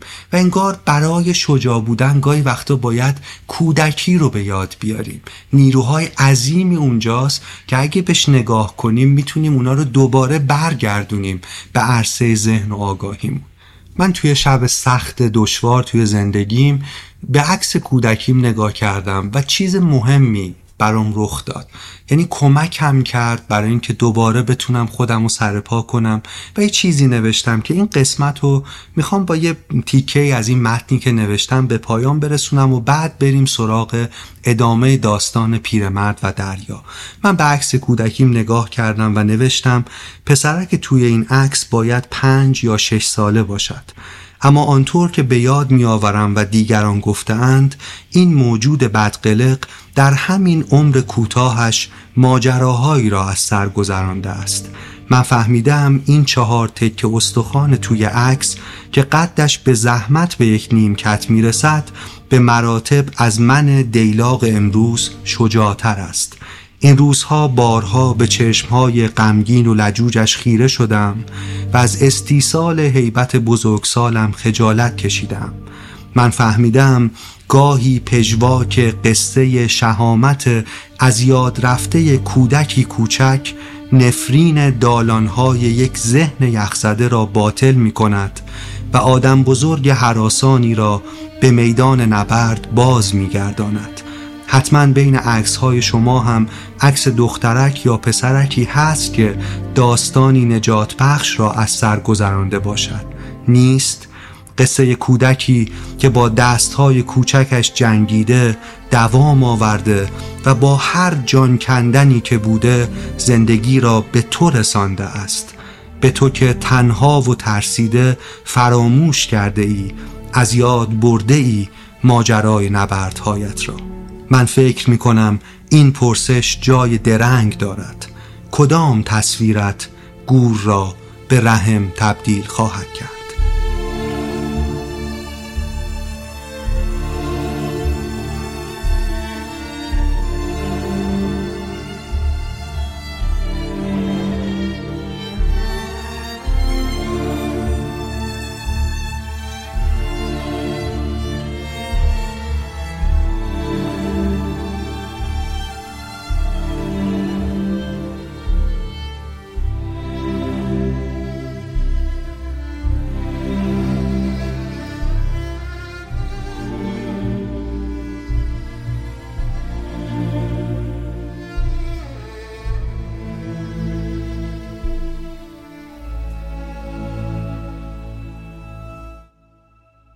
ماهی سیمین آرام در آب قوطه می‌خورد. پیرمرد با دید ناچیزی که داشت خوب نگاه کرد. آنگاه ریسمان نیزه را دو دور بر ستونک پاشنه قایق پیچید و سر خود را روی دستهایش نهاد. روی تخته گفت مغزم روشن نگه دار. من پیرمرد خسته ای هستم. اما این ماهی را که برادرم بود کشتم. حالا باید حمالیش را بکنم. با خود گفت حالا باید تناب و حلقه ها را آماده کنم و او را کنار قایق ببندم.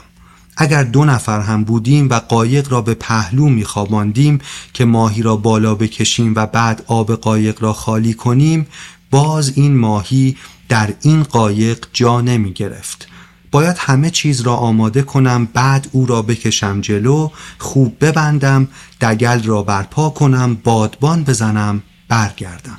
شروع کرد به کشیدن ماهی تا او را پهلو به پهلوی قایق بیاورد و بتواند ریسمان را از لای گوشش بگذراند و از دهانش بیرون بیاورد و سرش را محکم به سینه قایق ببندد. با خود گفت دلم می‌خواهد ببینمش دستش بزنم حسش کنم. گفت این دارایی من است اما برای این نیست که می‌خواهم حسش کنم. انگار قلبش را حس کردم. وقتی که نیزه را بار دوم فرو بردم. حالا بکشش جلو ببندش. حلقه تناب را بیانداز به دومش یک حلقه دیگر هم به کمرش ببندش به قایق. گفت دست به کار شو پیرمرد. یک جرعه بسیار کوچک آب نوشید. حالا که جنگ تمام شد خیلی حمالی مونده که باید بکنی. نگاهی به آسمان انداخت و سپس نگاهی به ماهیش. گفت ماهی بیا ببینم. ولی ماهی نیامد. توی آب ولو بود و پیرمرد قایق را به طرف او کشید. وقتی که در برابر او قرار گرفت و سر ماهی روی سینه قایق آمد اندازه ماهی باورش نمی‌شد. اما تناب نیزه را از ستونک باز کرد و آن را از زیر گوش ماهی گذراند و از دهانش بیرون کشید و دور نیزه ماهی تاباند. ماهی را به سینه و پاشنه و میان قایق محکم بست. آنقدر بزرگ بود که انگار قایق بسیار بزرگتری را به آن قایق کوچک بسته بودند. پیرمرد بادبان وصلدار را بالا کشید و قایق به راه افتاد. قایق با آن بادی که داشت خوب پیش می رفت و پیرمرد دسته سکان را زیر بغل گرفته بود و قایق را هدایت می کرد ماهی را می‌دید و کافی بود به دستهایش نگاه کند یا پشتش را به پاشنه قایق بمالد تا بداند که این واقعا روی داده است و خواب نمی بیند. یک لحظه در آخر کار حالش انقدر بد شده بود که با خودش گفته بود شاید خواب می بینم. دیگر می‌دانست که ماهی را دارد و دستها و پشتش خواب و خیال نیستند. با خود گفت دستهایم زود خوب می شوند خونشان را خوب شستم و آب شور خوبشان می کند آب سیاه قلب خلیج بهترین داروی زخم است. تنها کاری که باید بکنم این است که مغزم را روشن نگه دارم. دستها کار خودشان را کردند و داریم خوب پیش می رویم دهان ماهی را بسته ام و دومش را راست از بالا به پایین نگه داشتم مثل دو برادر با هم پیش می رویم سپس مغزش را اندکی تاریکی گرفت و با خود گفت که او دارد مرا می‌برد یا من او را می‌برم. اگر او را دنبال قایق میکشیدم شکی نبود یا اگر ماهی توی قایق افتاده بود و همه فر و شکوهش رفته بود باز جای شکی نبود. اما حالا هر دو داشتند کنار هم آب را می شکافتند و پیرمرد گفت اگر دلش می‌خواهد او مرا ببرد بگذار ببرد. من فقط در هیلگری از او سرم و او هیچ خیال بدی برای من نداشت. پیرمرد مدام به ماهی نگاه می کرد تا خیالش راحت شود که راست است. یک ساعت بعد نخستین بمبک او را زد. آمدن بمبک اتفاقی نبود. با فرو نشستن ابر تیره خون و پخش شدنش در آب بمبک از جرفای دریا بالا آمد. چنان به سرعت بالا آمد و چنان بیمهابا که سطح کبود دریا را شکافت و آفتابی شد. آنگاه باز در آب فرو رفت و پی خون را گرفت و در مسیری که قایق و ماهی پیموده بودند به راه افتاد. گاه پی خون را گم می کرد اما باز آن را پیدا می کرد یا فقط نشانی از آن را و تند و شتابان در آن مسیر می رفت. بمبک ماکوی بسیار بزرگی بود و می توانست در دریا به سرعت سریعترین ماهی شنا کند و همه چیزش زیبا بود به جز آرواره هایش گردش مانند شمشیر ماهی کبودی می‌زد و شکمش سیمگون بود و پوستش صاف و زیبا. ریختش مانند شمشیر ماهی بود به جز آرواره های بزرگش که اکنون محکم بسته بودند و بمبک درست زیر سطح آب به سرعت شنا می کرد و بالک پشتش بدون نوسان آب را مثل کارد می شکافت. پیرمرد همین که او را دید دانست که این بمبک هیچ ترسی نمی شناسد و هر کاری بخواهد می کند همچنان که بمبک را میپایید که داشت نزدیک می‌شد نیزه را آماده می‌کرد و تناب آن را میبست. تناب نیزه کوتاه بود چون دم آن را برای بستن ماهی بریده بود. حالا مغز پیرمرد روشن بود و خوب کار می‌کرد و پیرمرد مصمم بود. ولی چندان امیدی نداشت. با خود گفت که پایداری بیفایده است. نزدیک شدن بمبک را میپایید و یک نگاه به ماهی بزرگ انداخت. گفت این عین خواب و خیال بود. جلو حملش را نمی‌توانم بگیرم ولی شاید توانستم کارش را بسازم. بمبک به سرعت خود را به پاشنه قایق رساند و وقتی که ماهی را زد پیرمرد دهانش را دید که باز شد و چشمهای قریبش را و صدای به هم رسیدن دندانهایش را شنید که درست بالای دم ماهی در گوشت فرو رفت. سر بمبک از آب بیرون بود و پشتش هم داشت بیرون می آمد و پیرمرد صدای پاره شدن پوست و گوشت ماهی بزرگ را شنید و با نیزه به کله بمبک کوبید. در نقطه تقاطع میان چشمهایش و خطی که از گرده اش یک راست به بینیش می رسید چنین خطهایی نبود. فقط آن کله سنگین کبود تند بود و آن چشمهای بزرگ و آن آرواره های برنده و بسته شونده و فرودهنده. اما جای مغز همان نقطه بود و پیرمرد آنجا را زد. با دستهای لهیده خونالودش و با همه زورش نیزه خوبی به هدف نشاند. بدون امید زد ولی با تصمیم و با کینه تمام. بمبک قلتی زد و برگشت و پیرمرد دید که چشمهایش زنده نیست. بانگاه بمبک قلت دیگری زد و خود را در دو حلقه تناب پیچید. پیرمرد می‌دانست که بمبک مرده است.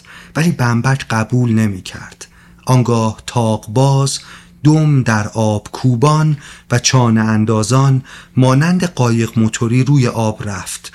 آب از کوبش دمش سفید می‌شد و سه چهارم تنش از آب بیرون بود که تناب کشیده شد. لرزید و برید. بمبک لحظه روی آب آرام گرفت و پیرمرد او را تماشا کرد. سپس خیلی آهسته در آب فرو رفت. پیرمرد به صدای بلند گفت نزدیک 20 کیلو گوشت برد. و با خود گفت نیزه و تناب را هم برد. حالا باز از ماهی من خون می رود و باز بمبک ها می آیند. اکنون که ماهی ناقص شده بود دیگر دلش نمی‌خواست به ماهی نگاه کند.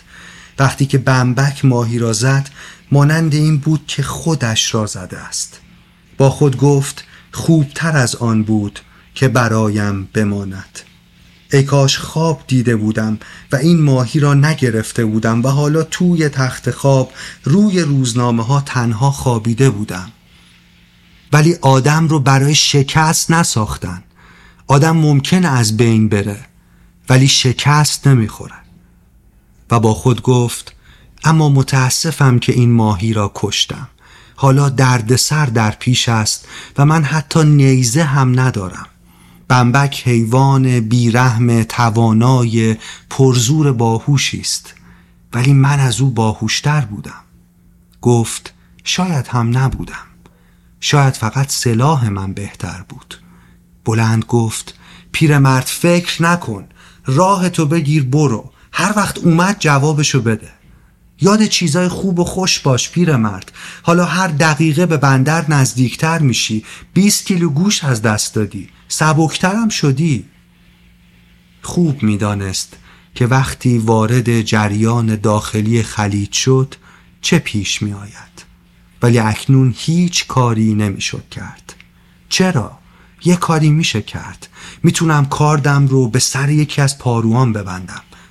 دسته سکان را زیر بغل گرفت. و پایش را روی گوشه بادبان گذاشت و کارد را به پارو بست.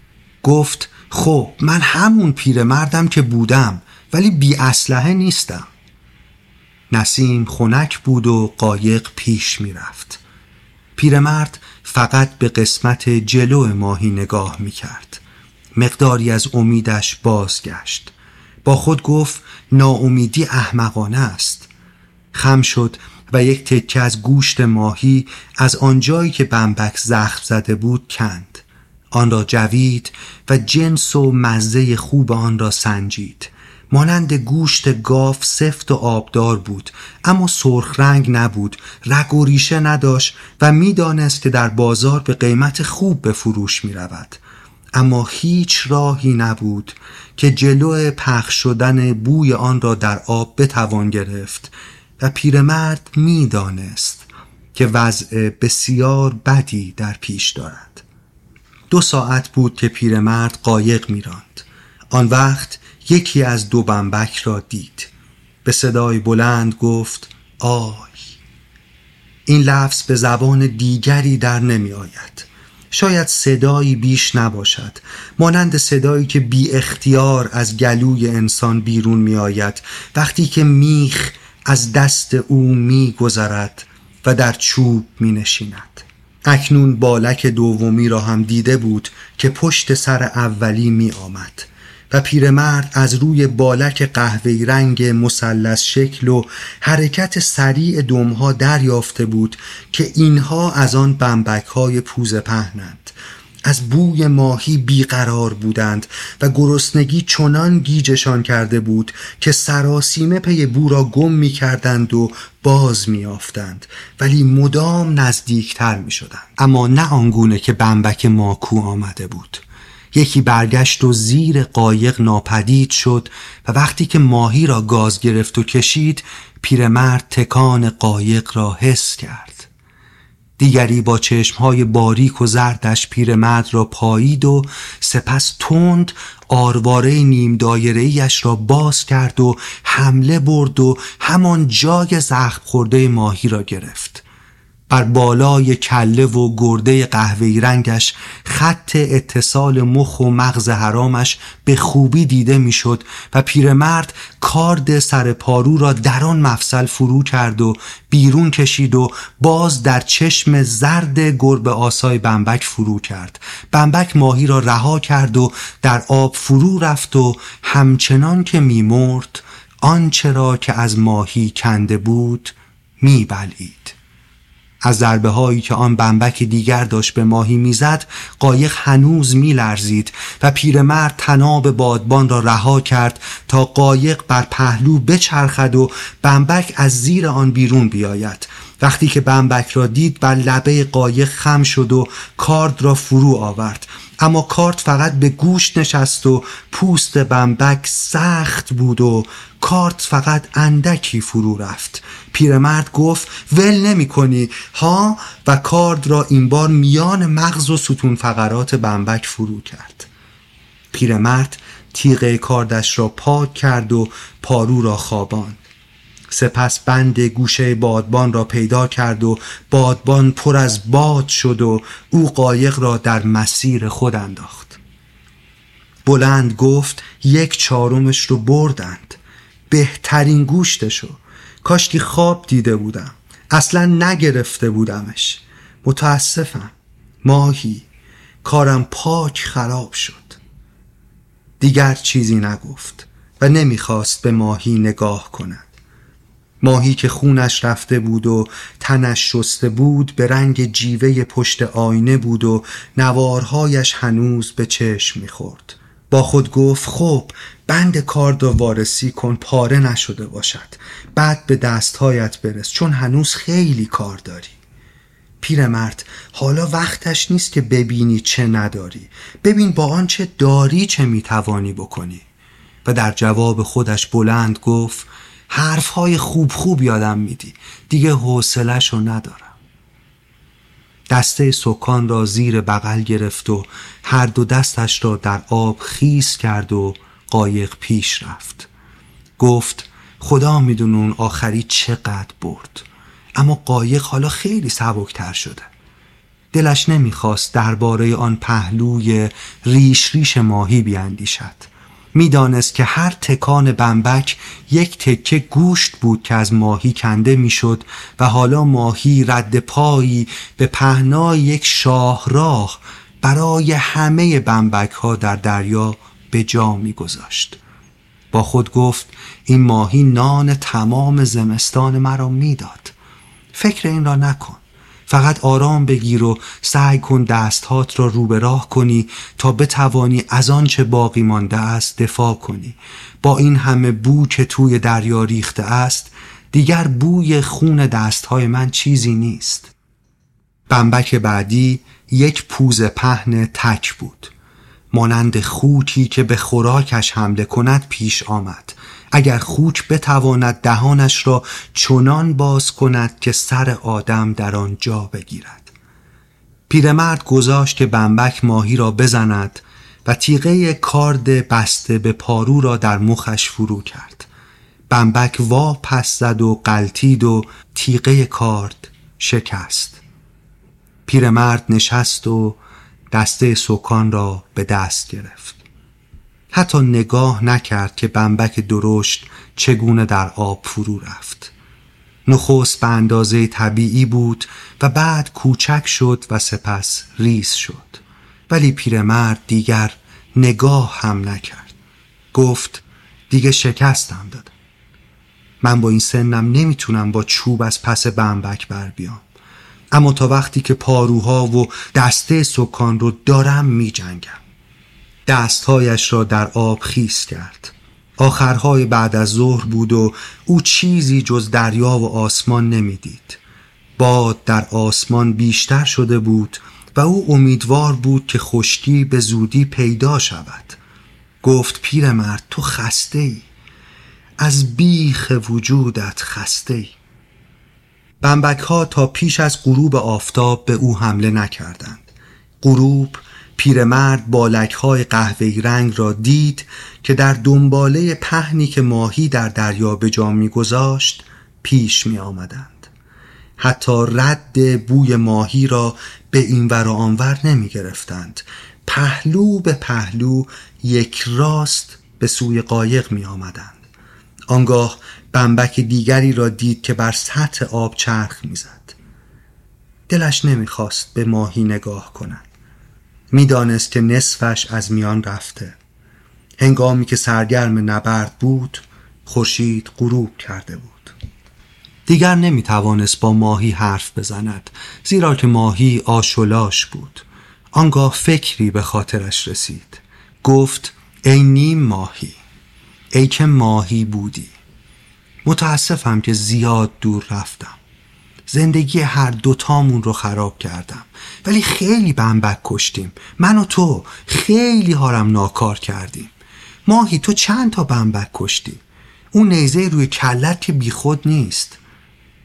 دوست می داشت ماهی را پیش خود مجسم کند و بیاندیشد که اگر آزاد در آب شنا می کرد چه به روز بمبک ها می آورد. با خود گفت باید نیزه ماهی را می بریدم بمبک ها را با آن می زدم. اما تبر نداشتم. بعد هم کارد نداشتم. اما اگر داشتم و نیزه را سر پارو می بستم عجب سلاحی می شد وقت با هم بمبک ها را تارومار می کردیم حالا اگر شب برگشتند چه کار می کنی؟ چه کار می توانی بکنی؟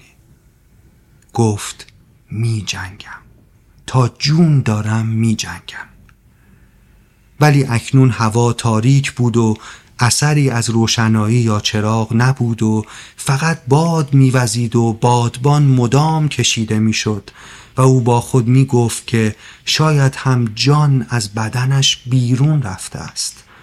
دستهایش را روی هم گذاشت و کف دستها را حس کرد. مرده نبودند و همینقدر که او دستها را باز و بسته می کرد درد زندگی در آنها برانگیخته می شد گفت ای کاش روشنایی چراغها را می دیدم خیلی چیز هاست که می‌گویم ای کاش ای کاش. ولی این آن چیزی است که حالا می‌گویم ای کاش می‌دیدم.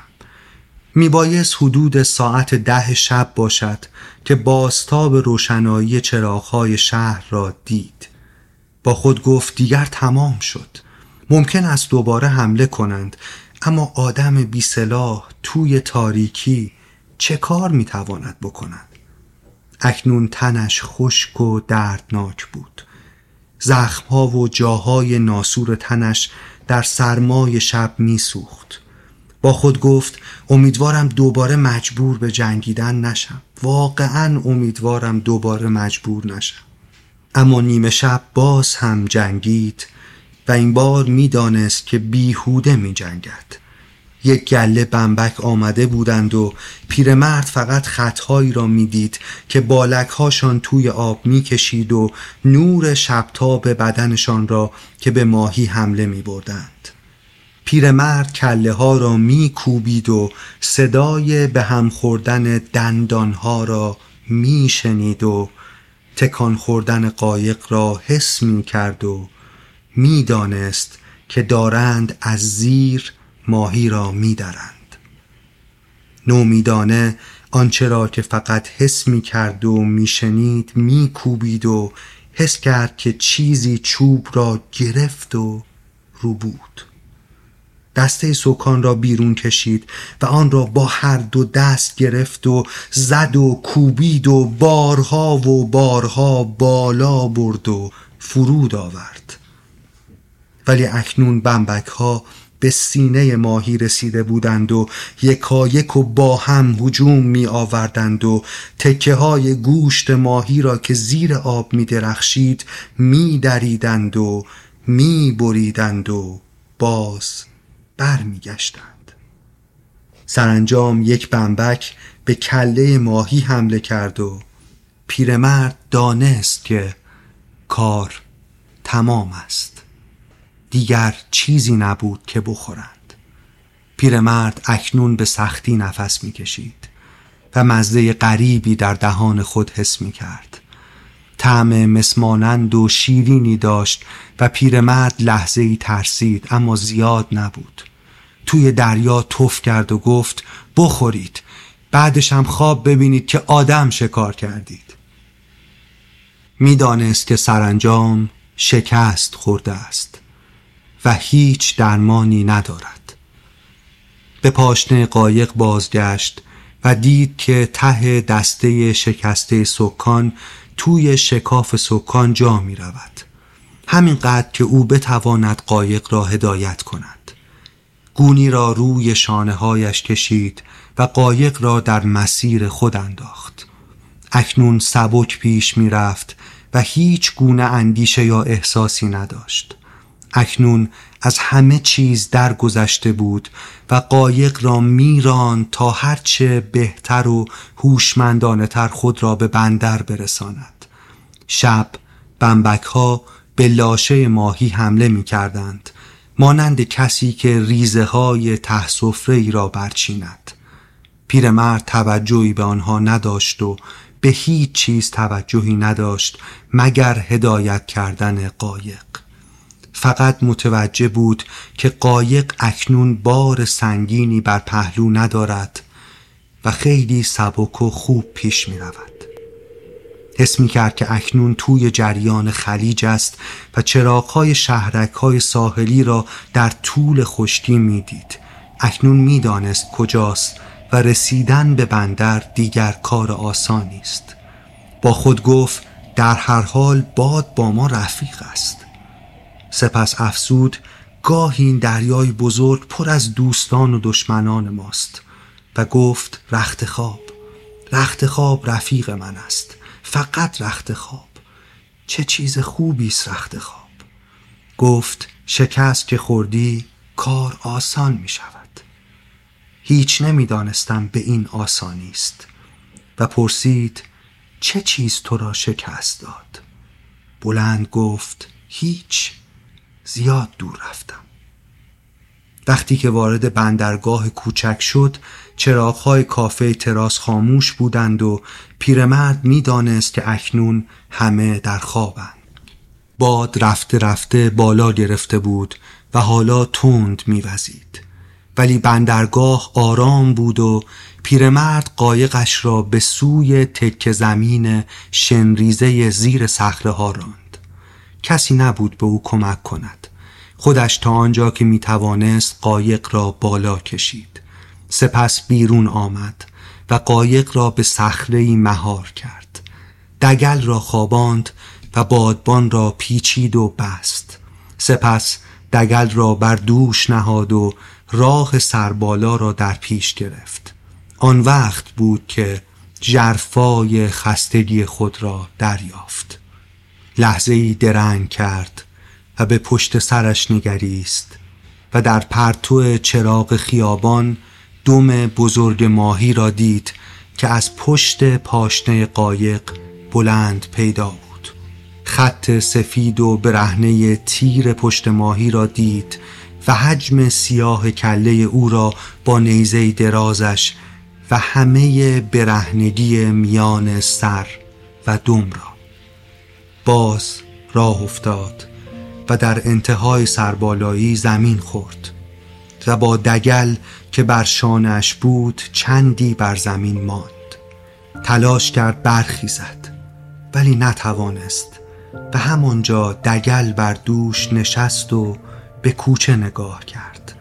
آن دست کوچه گربه ای گذشت و پی کار خود رفت و پیرمرد آن را نگریست. سپس کوچه خالی را نگریست. سرانجام دگل را زمین گذاشت و ایستاد. دگل را برداشت و روی شانه گذاشت و به طرف بالای کوچه راه افتاد. تا به کلبه اش رسید پنج بار ناچار شد بنشیند. درون کلبه دگل را به دیوار تکیه داد. در تاریکی کوزه آب را پیدا کرد و جرعه نوشید. سپس روی تخت دراز کشید. پتو را روی شانه هایش کشید بعد روی پشت و پاهایش و دمر روی روزنامه ها خوابید و دستهایش را شلال کرد و کف دستهایش بالا بود.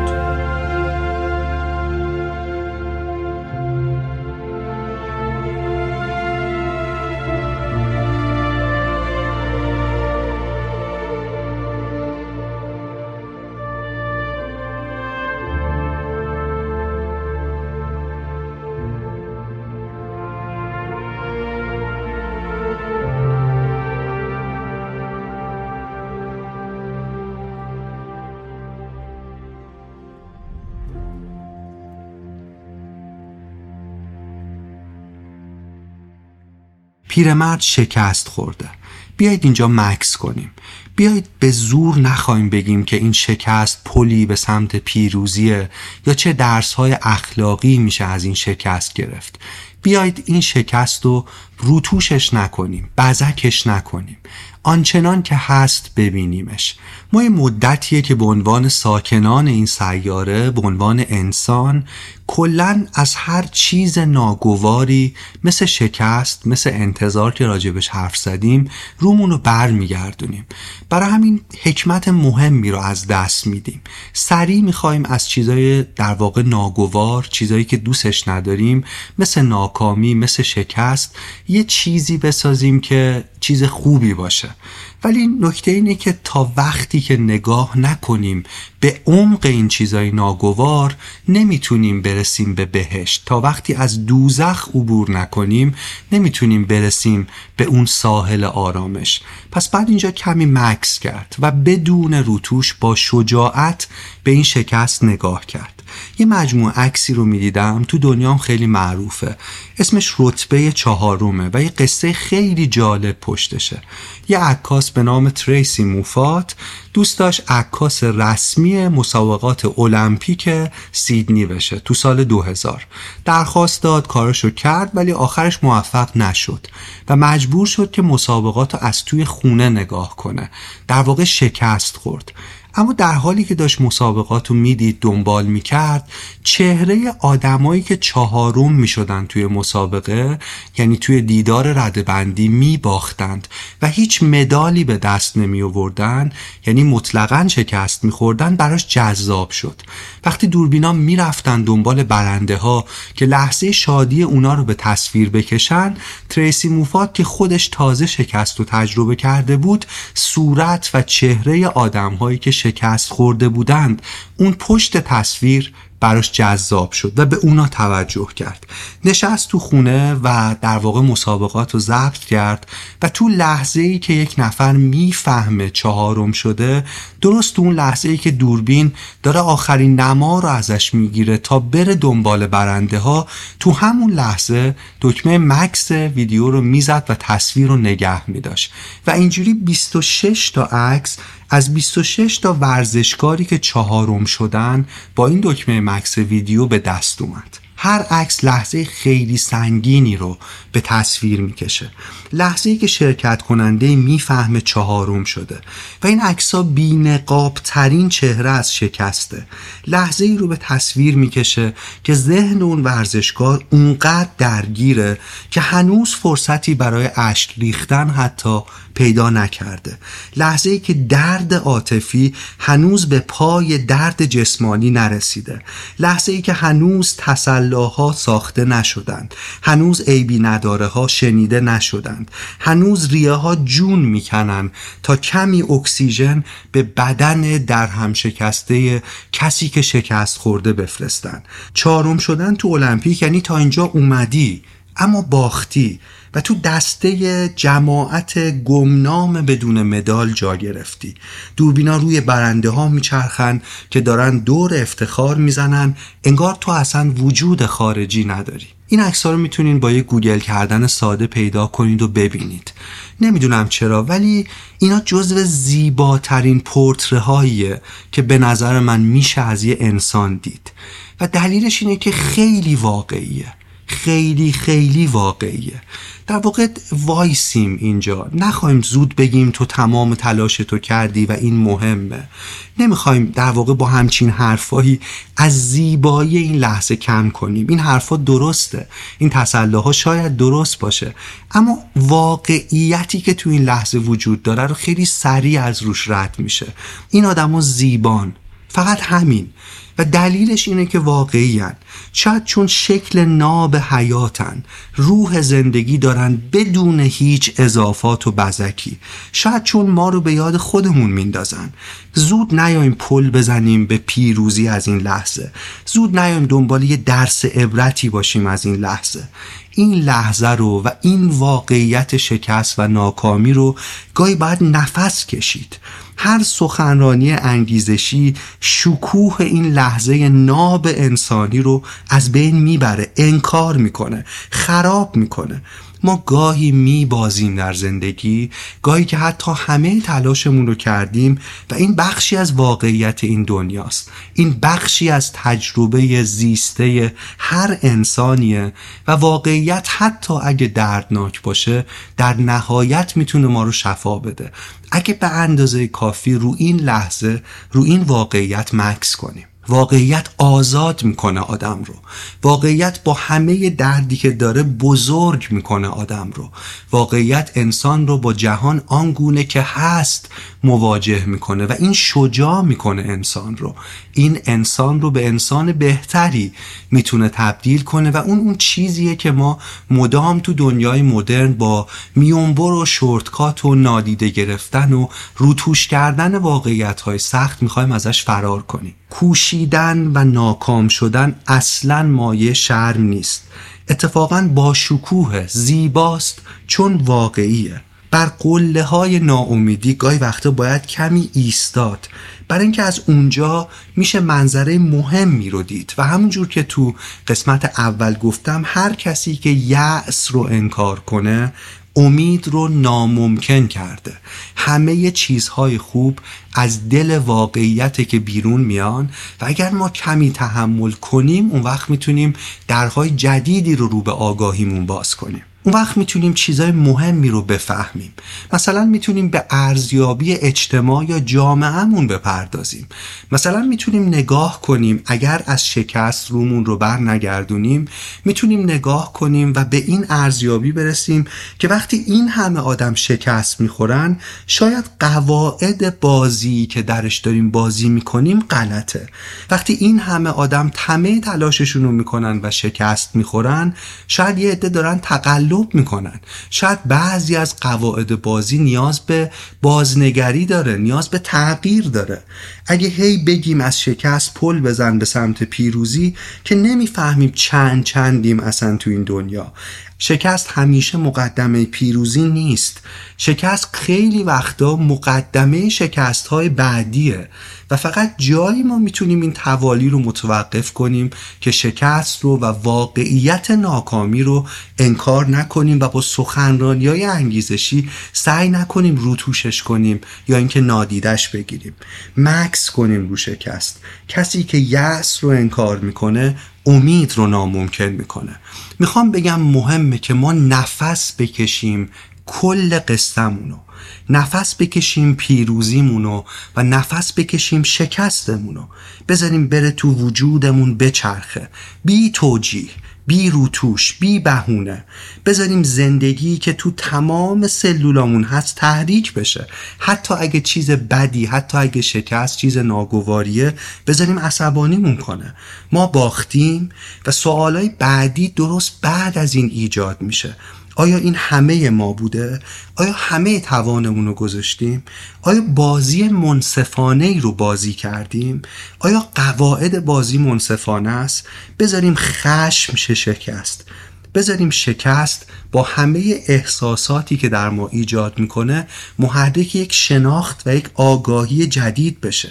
بذاریم به تحلیل برسه و بعد به تصمیم تبدیل بشه. چی در ما باید عوض شه که بهتر مبارزه کنیم؟ چی در دنیا باید عوض شه که همه منصفانه تر بازی کنن جواب این دوتا سوال رو میشه یک عمر زندگی کرد. این زندگی زندگی با جواب این دوتا سوال هر نتیجه که توش رقم بخوره در مجموع پیروزیه چون یک زندگی شجاعانه و اصیله.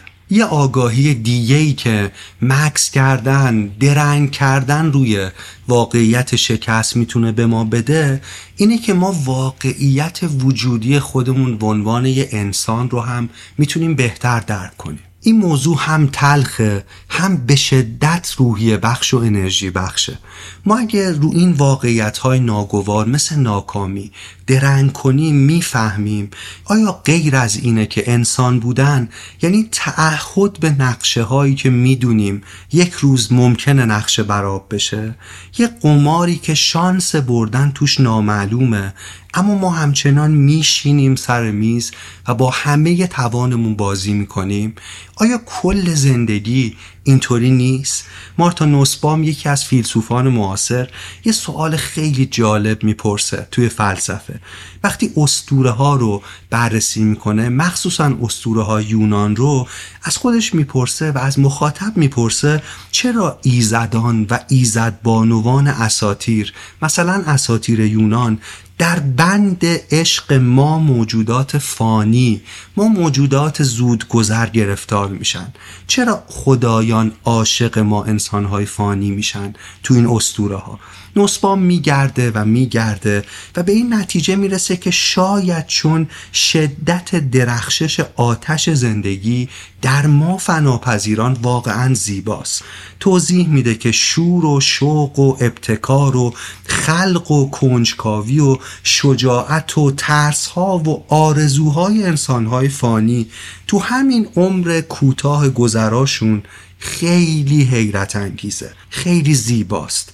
ما مثل خدایان لوس و سنگدل و دلمرده نیستیم. شکست می‌خوریم پیروز میشیم گریه می‌کنیم میخندیم خوف می‌کنیم امید میبندیم میرقصیم و میمیریم. و در تمام این ماجرای کوتاه محدود همدیگر رو داریم. ما قصه ایم. یه قصه ای که درسته مثل قصه خدایان قطور و پرحجم و طولانی نیست تا ابد ادامه نداره. اما یک نواخت و بیمزم نیست. فقط یه داستان کوتاهه. اما یگانه است. پر فراز و نشیبه. با همه کوتاهیش و از همه مهمتر. اینکه واقعیه. واقعی تر از استوره های ایزدان و ایزدبانوان. و برای همین انقدر زیباست. به قول نیچه مهم شور ابدی است نه زندگانی ابدی. ما هممون میمیریم.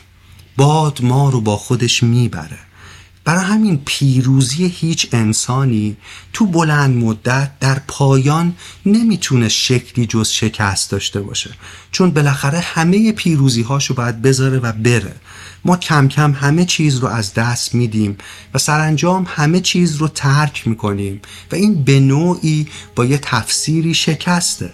اما قبل مردن زندگی می‌کنیم و این بزرگترین پیروزیه. ما تو هر لحظه هم مرگیم هم زندگی. ما تو هر لحظه هم شکستیم هم پیروزی. ما جمع همه تناقض های عالمیم و چقدر و واقعا چقدر با همه آسیب پذیریمون زیباییم. چقدر کوچک و باشکوهیم. چقدر ناتوان و توانمندیم. چقدر ترسو و شجاعیم. چقدر شیطان و فرشته ایم همزمان. چقدر رام و گستاخیم. چقدر فانی و جاودانه ایم و واقعا چقدر انسان زیباست.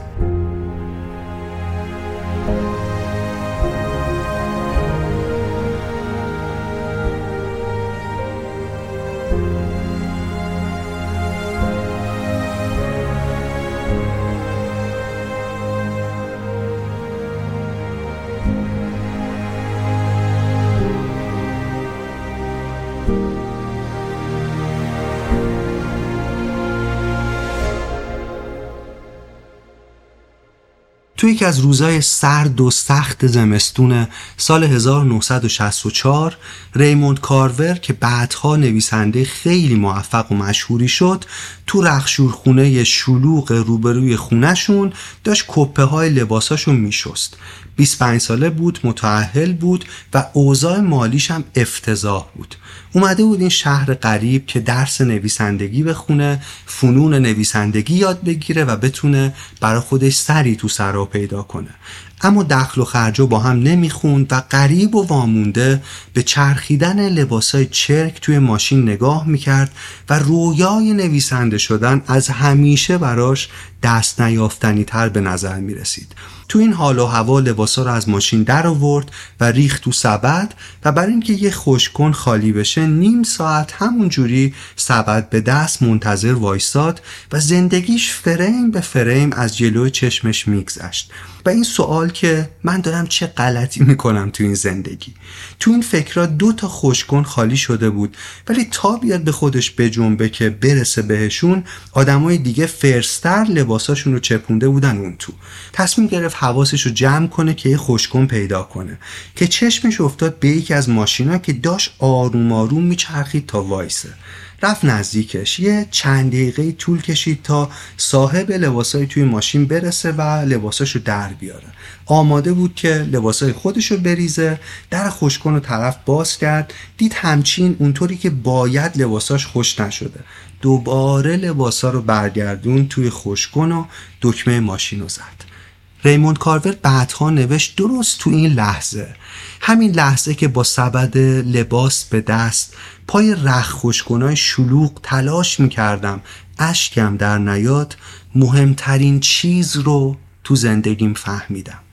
اینکه چقدر زندگیم بی ارزش پر آشوب و در برابر نور نفوذ ناپذیره می نویسه برای اولین بار تو زندگیم گذاشتم تا انتهای یأس سقوط کنم.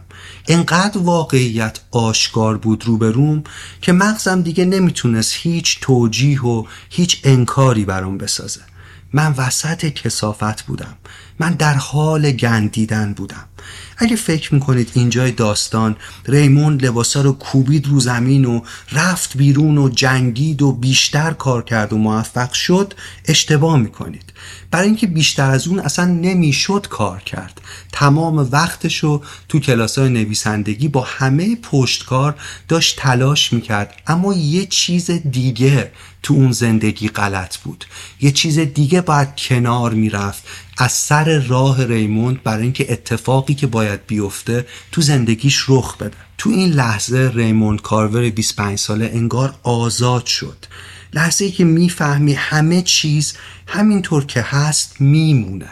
لحظه ای که به قعر می‌رسی و می‌فهمی سقوط بیشتری در کار نیست. هم ناراحت کنند است این لحظه هم رهایی بخشه. جایی که همه دفاعات از کار میفته و جایی که ایگوی احمق خوشبینت میره رد کارش. بکت جایی می نویسه در جوانی ناامید شو و پشت سرت هم نگاه نکن و منظورش تجربه همچین لحظه ایه کارور توضیح میده که من تو این لحظه فهمیدم مرکز دنیا نیستم. تو این لحظه فهمیدم من مرکز این رخشورخونه هم نیستم. من مرکز خودمم نیستم حتی. چه دردناک ولی چه خوب.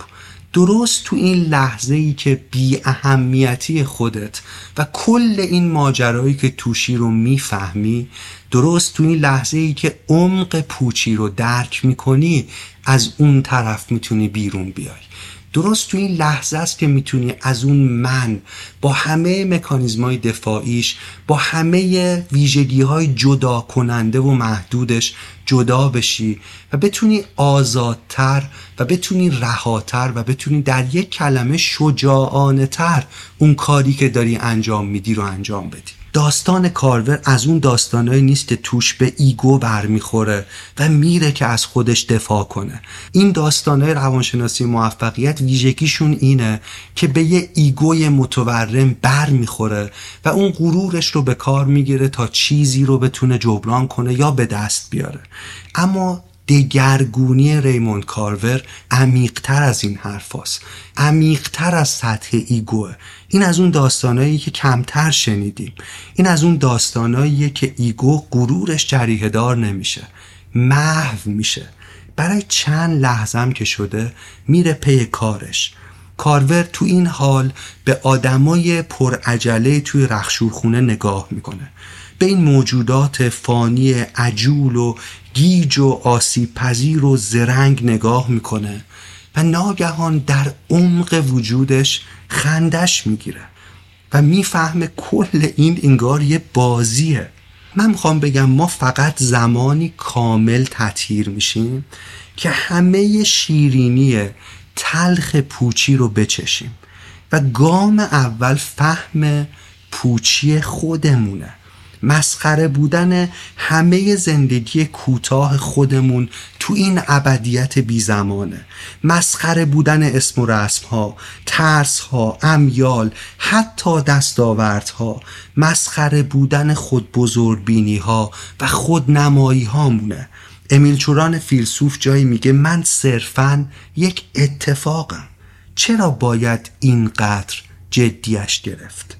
و این این در واقع جمله گفتنش ساده است.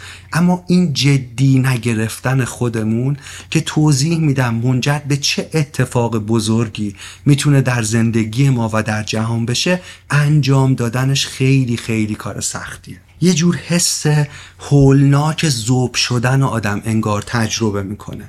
آدم احساس محو شدن توی رودخونه جاری و داره. انگار من چیزی که همه عمر به این دل بسته بودیم چیزایی که از خودمون ساختیم نقابایی که روی صورتمون زدیم و باور کردیم و بمون این باور رو دادن که اینا هویت ماست انگار همه اینا کنار میره. و هر چیزی که در تو محکم و استواره انگار دود میشه و برای لحظه ای به هوا میره. این لحظه بسیار دردناکه می‌دونم. اما بسیار هم می‌تونه نجات بخش باشه. و فقط جایی می‌تونیم تجربهش کنیم که به عمق وضعیت انسانیمون اگه ناکامیه یا اگه پیروزیه یا هر واقعیتی که هست بدون روتوش سریح و واقع بینانه نگاه کنیم. این شجاعته که می‌تونه ما رو اینجا نجات بده. می‌تونه ما رو شفا بده. می‌تونه ما رو از شر این ایگوی بیمار وراج شکنجگر محدود فروبسته نجات بده و با بعد وسیعتری از وجودمون آشنا کنه. پیرمرد هم تو این قصه همین اتفاق داره براش میفته.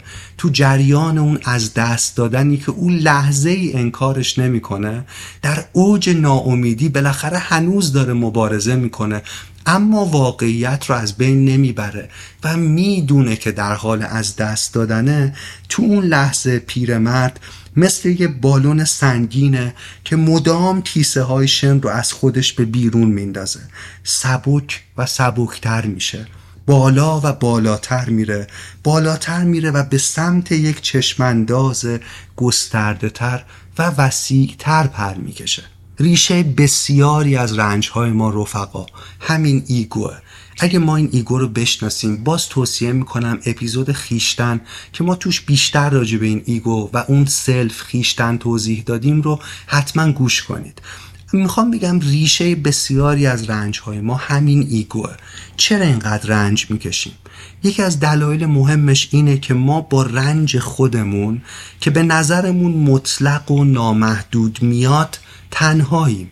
وقتی من با تنظیمات کارخونه این فکر می‌کنم مرکز جهانم مهمترین موجود این عالمم مرکز تاریخم مطلقم خب رنجمم مطلق میشه. رنجمم همینقدر بزرگ سنگین و دردناک میشه. رنجمم به بیشترین حد آزاردهندگیش می‌رسه. و شکست اگه انکار نشه می‌تونه گاهی وقتا ما رو با با معناترین وجه وجودمون یعنی با خیشتنمون مواجه کنه. با معناترین وضعیت وجودی ما وقتی نیست که نقشه می‌کشیم. وقتی که همه نقشه هامون همه حسابگری هامون گاهی نقشه بر آب میشه. بهترین نسخه ما وقتی از زرنگیمون و از فرصت طلبیمون کیف می‌کنیم بروز پیدا نمی‌کنه. بهترین ما وقتی بروز پیدا می‌کنه که این چرت که انداختن و برای حداقل مدت کوتاهی متوقف میشه. قوی ترین وضعیت وجودی ما وقتی که شانس میاریم آشکار نمیشه. وقتی میبینیمش که بخت و اقبال ته می‌کشه. مهمترین چیزی که باقی میمونه وقتی همه این حسابگری ها زرنگی ها چرتکه انداختن ها و بخت و اقبال ها میره پی کارش مهمترین چیزی که عریان و لخت و صریح باقی میمونه خویشتن توه. وقتی همه چیز از دست میره اونه که اونجا منتظر توه و اونجاست که میشه با خویشتن مواجه شد. اگه بتونیم کمی این ایگو رو بشناسیم و ازش استفاده کنیم نه به عنوان ارباب وجودمون به عنوان خدمتکار آگاهی و سرزمین وجودمون دیگه بعدش با زخمای خودپرستانمون ور نمیریم. زخمایی که برای خودمون خیلی دردآوره و برای دیگران بسیار بی اهمیت دیگه آسیب پذیریمون رو مثل یه داغ ننگ قایم نمی کنیم دیگه از شکست نمی ترسیم دیگه از خودمون نمی ترسیم دیگه می‌دونیم داستان چیه و راه میفتیم سرخوش شجاع و سود زنان. می‌خوام بگم موندگارترین تسلای خاطر وقتی به دست میاد که مستقیما و بدون روتوش به شکست به ناکامی نگاه کنیم. نه اینکه با کلمات قصار نادیدش بگیریم. تو لحظه ای که ایگو کمی رام بشه تو لحظه ای که ما کمی با ناخداگاهمون بتونیم در ارتباط قرار بگیریم چند تا چیز مهم در ما زنده میشه. یکیش توانایی پیوستن به دیگرانه توانایی پیوستن به جهانه. بعدی توانایی یاد گرفتنه. در مورد همین یاد گرفتن یه ذره مکس کنیم. ببینید ما وقتی فقط یاد می‌گیریم که بتونیم غرورمون رو و اون توهم همه چیز دانیمون رو بذاریم کنار. و این غرور و این توهم همه چیز دانی همش از ایگو میاد همش از اون من متوهم متورم میاد. اگه غرورمون رو بندازیم دور جادوی یادگیریمون دوباره برمیگرده. و اگه ما این همه آدم می‌بینیم که دیگه نمی‌تونن چیزی یاد بگیرن یکی از دلایلشون اینه که با ایگوشون نسبت به هر چیز جدیدی خودشون رو عایق کردن. چون فکر می‌کنن همه جوابا رو دارن. چون فکر می‌کنن همه چیز رو می‌دونن. و چطور میشه به همچین آدمی تلنگری زد یا چیزی یاد داد؟ یه جمله تو دفترم نوشتم که نمی‌دونم مال کیه ولی خیلی زیباست. میگه خوشا آن کس که لحظه ای باز می ایستد به عقب نگاه می کند و می‌گوید عجب ابلهی بودم. در این لحظه آینده زاده می شود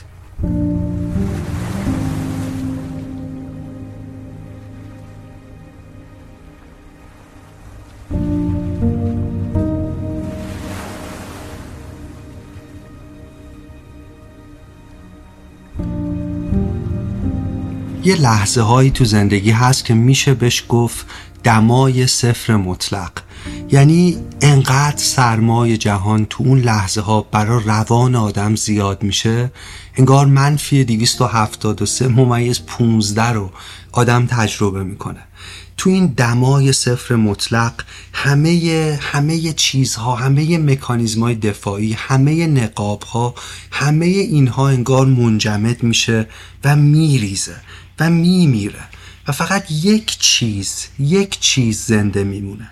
اگه بتونیم این لحظه رو طاقت بیاریم بنیادی ترین ذره زندگی توی وجودمونه که زنده میمونه. اون زنده میمونه. مثل یه قطر نور تصورش کنید. مثل تولدمون دوباره همه چیز از اون شروع میشه. دوباره همه چیز از اون بنیاد از اون ریشه از اون سرچشمه شکل می‌گیره و بنا میشه و بالا میاد. یعنی می‌خوام بگم لحظه ای که تو هیچ میشی یک ذره فقط درت باقی میمونه که همون نابترین شکل حیات در توه و از همون دوباره انگار همه چیز میشی. و این خیلی شبیه تولده. فقط فرقش با تولد بیولوژیکیمون اینه که این بار ما خالق هم هستیم. این بار ما فقط مخلوق نیستیم. می‌تونیم خالق خودمون باشیم تو این لحظه. می‌تونیم چیز دیگری می‌تونیم خیشتن ممکن دیگری از خودمون بسازیم. با همه قصه که تجربه کردیم همه چیزایی که تو مسیر زندگی یاد گرفتیم همه چیزایی که به آگاهیمون اضافه کردیم حالا از این لحظه می‌تونیم پوست بندازیم. و یه خیشتن جدید رو به این دنیا بیاریم. و من این روزا اینو همش مثل ذکر با خودم تکرار می‌کنم که خیلی حیفه که آدم تو این زندگی فقط یه بار به دنیا بیاد. در حالی که این امکان رو داره که خودش رو از خودش متولد کنه. به شرطی که یاد بگیره مثل درختها که در زمستان میمیرند درون خودش بمیره تا درون خودش دوباره به دنیا بیاد. از همون ذره بنیادی زندگی از همون چیزی که تا آخرین لحظه این سرمای جهان رو تاب میاره از همون باریکتر از مو که وزن اندوه ما رو تحمل می‌کنه و ما سقوط نمی کنیم ما از اونجا می بافیم دوباره خودمون رو و دوباره شکل میدیم خودمون رو. اگه خودتو از دست ندی خودتو به دست نمیاری. و این قانونیه که تو تمام طبیعت و تو تمام زندگی ما به وضوح می‌بینیم. تو این لحظه است که همه چیز برات هیچ میشه. حتی دلبستگی های خودت حتی ترسای خودت حتی آرزوها و دستاوردهای خودت همش برات هیچ میشه و همه چیز دوباره از این هیچ شروع میشه. تو این دور است که مکاشفاتی درباره جهان از عمیقترین گوشه های روان آدم سر بلند می‌کنه و یکی از مهمترین چیزایی که بعد از این تجربه بعد از رسیدن به این هیچ و آغاز کردن دوباره آدم درک می‌کنه اینه که انسان می‌فهمه همه انسان ها حتی اونایی که هیچ وقت همدیگر رو ندیدن به واسطه آسیب پذیری مشترکشون با هم پیوند عمیق و نزدیک دارن. توی زبان بومی آفریقایی یک کلمه هست به نام اوبونتو. که نمیشه راحت ترجمهش کرد. اما مفهومش اینه که ما آدما کیستیمون رو از دیگران قرض می‌گیریم و کیستی و هویت دیگران رو بهشون قرض میدیم. یعنی هر انسانی هم رخنگره هم وارد هویت دیگری میشه و به دیگری میگه چه کسی هستی و هم رخنه پذیره یعنی تو بخشی از دیگری هستی و دیگری بخشی از توه. و سوال مهم اینجا اینه با درک این مفهوم اوبونتو سوال مهم اینه که ما چه هویتی به هم دیگه قرض میدیم؟ ما چه رفتاری با هم داریم؟ ما چه نیرویی به هم میدیم؟ یا اینکه چه نیرویی رو از همدیگه میدزدیم؟ یا چه نوری رو درون همدیگه خاموش می‌کنیم؟ یا شعله ورش می‌کنیم؟ من فکر می‌کنم آدم هایی که مهربونن آدم هایی که دیگری رو می‌بینند و خیشاوندیشون و اون احساس پیوند رو با دیگری درک می‌کنن واقع بین ترین آدم های دنیا مهربون بودن تو دنیای ما بسیار بسیار مهم شده. به دلیل این حقیقت تلخ که آدمها بسیار شکنندند. گاهی یه برخورد کوچیک سرنوشت زندگی یه انسان رو می‌سازه. و یه انسان مهربون چون واقع بینه اینو می‌دونه. مهربون بودن مهمه چون ما آدما غالبا تو لبه پرتگاه ناامیدی و نفرت از خودمون زندگی می‌کنیم. و یه آدم وقتی به اون پرتگاه میره می‌بینه که بقیم اونجان.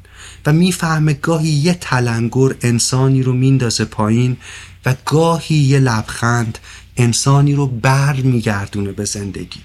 مهربون بودن کار آدم های واقع بینه که فهمیدن پشت نقاب بزرگسالی هممون کودکی زخمی و تشنه محبت پنهان شده. اگه می‌دونستیم یه ارتباط صادقانه یه ارتباط از سر مهر می‌تونه یه آدم در آستانه فروپاشی رو نجات بده دریغش نمی‌کردیم. یه آدم مهربون اول شکنندگی خودش رو درک کرده. و از این طریق شکنندگی و آسیب پذیری دیگر هم نوعانش رو درک کرده و به این دلیل که یک انسان مهربان واقع بین ترین انسان دنیاست. دنیای آدم مهربون دنیای گل و بلبل و همه چی آرومه و همه چی چقدر قشنگ و خوبه ای نیست. دنیایی که اینقدر رو به فروپاشیه که هر کنشی حتی یه لبخند ساده توش اهمیت حیاتی پیدا می‌کنه. بعد از اینکه کمی ما از اون منی که ما رو از دیگران و از جهان و از خودمون حتی جدا می‌کنه فاصله گرفتیم یه چیز مهم خیلی خیلی مهم دیگه هم می‌فهمیم. ما می‌فهمیم که زندگی مثل یه نقاشیه. که تو جریان عمر تو جریان تصمیمات و کنش هامون این نقاشی رو کم کم داریم می‌کشیم و تکمیل می‌کنیم. تا روزی قلمو دستمونه که این ساعت سرخ قلبمون از حرکت بیسته و قلمو از دستمون بیفته.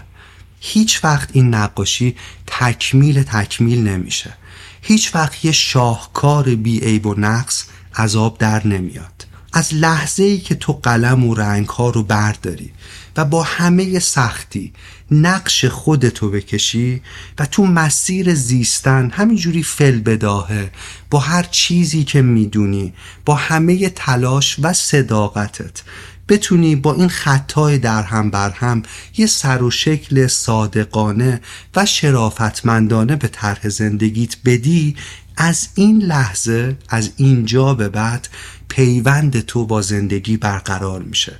و لحظه ای که می‌فهمی همه همینطورن همه یه نقاشی ناقص و با چیزایی که نمی‌دونن با بهترین تلاششون دارن می‌کشن از این لحظه پیوند تو با دیگری هم برقرار میشه. درست از اینجاست که آدم می‌فهمه هیچ قهرمانی در دنیای این روزهای ما نیست. این خبر خیلی خوبیه. ما همه با هم با همین نقاشی های منحصر به فردمون کنار همدیگه تصویر قهرمان رو می‌سازیم. ما که همه اعضای یک دیگریم و اون دیگر زندگیه. بیاید اینجا کمی مکس کنیم و این مفهوم رو کمی بیشتر باز کنیم. بیاریمش رو زمین ساده و خاکی و زمینی توضیحش بدیم. ببینید تک تک ما ناکاملیم. مثل همون نقاشی های ناکاملی که تا وقتی زنده ایم از زندگیمون می‌کشیم. تک تک ما ناقصیم. اما هر کدوممون به سبک خودمون ناکامل و ناقصیم.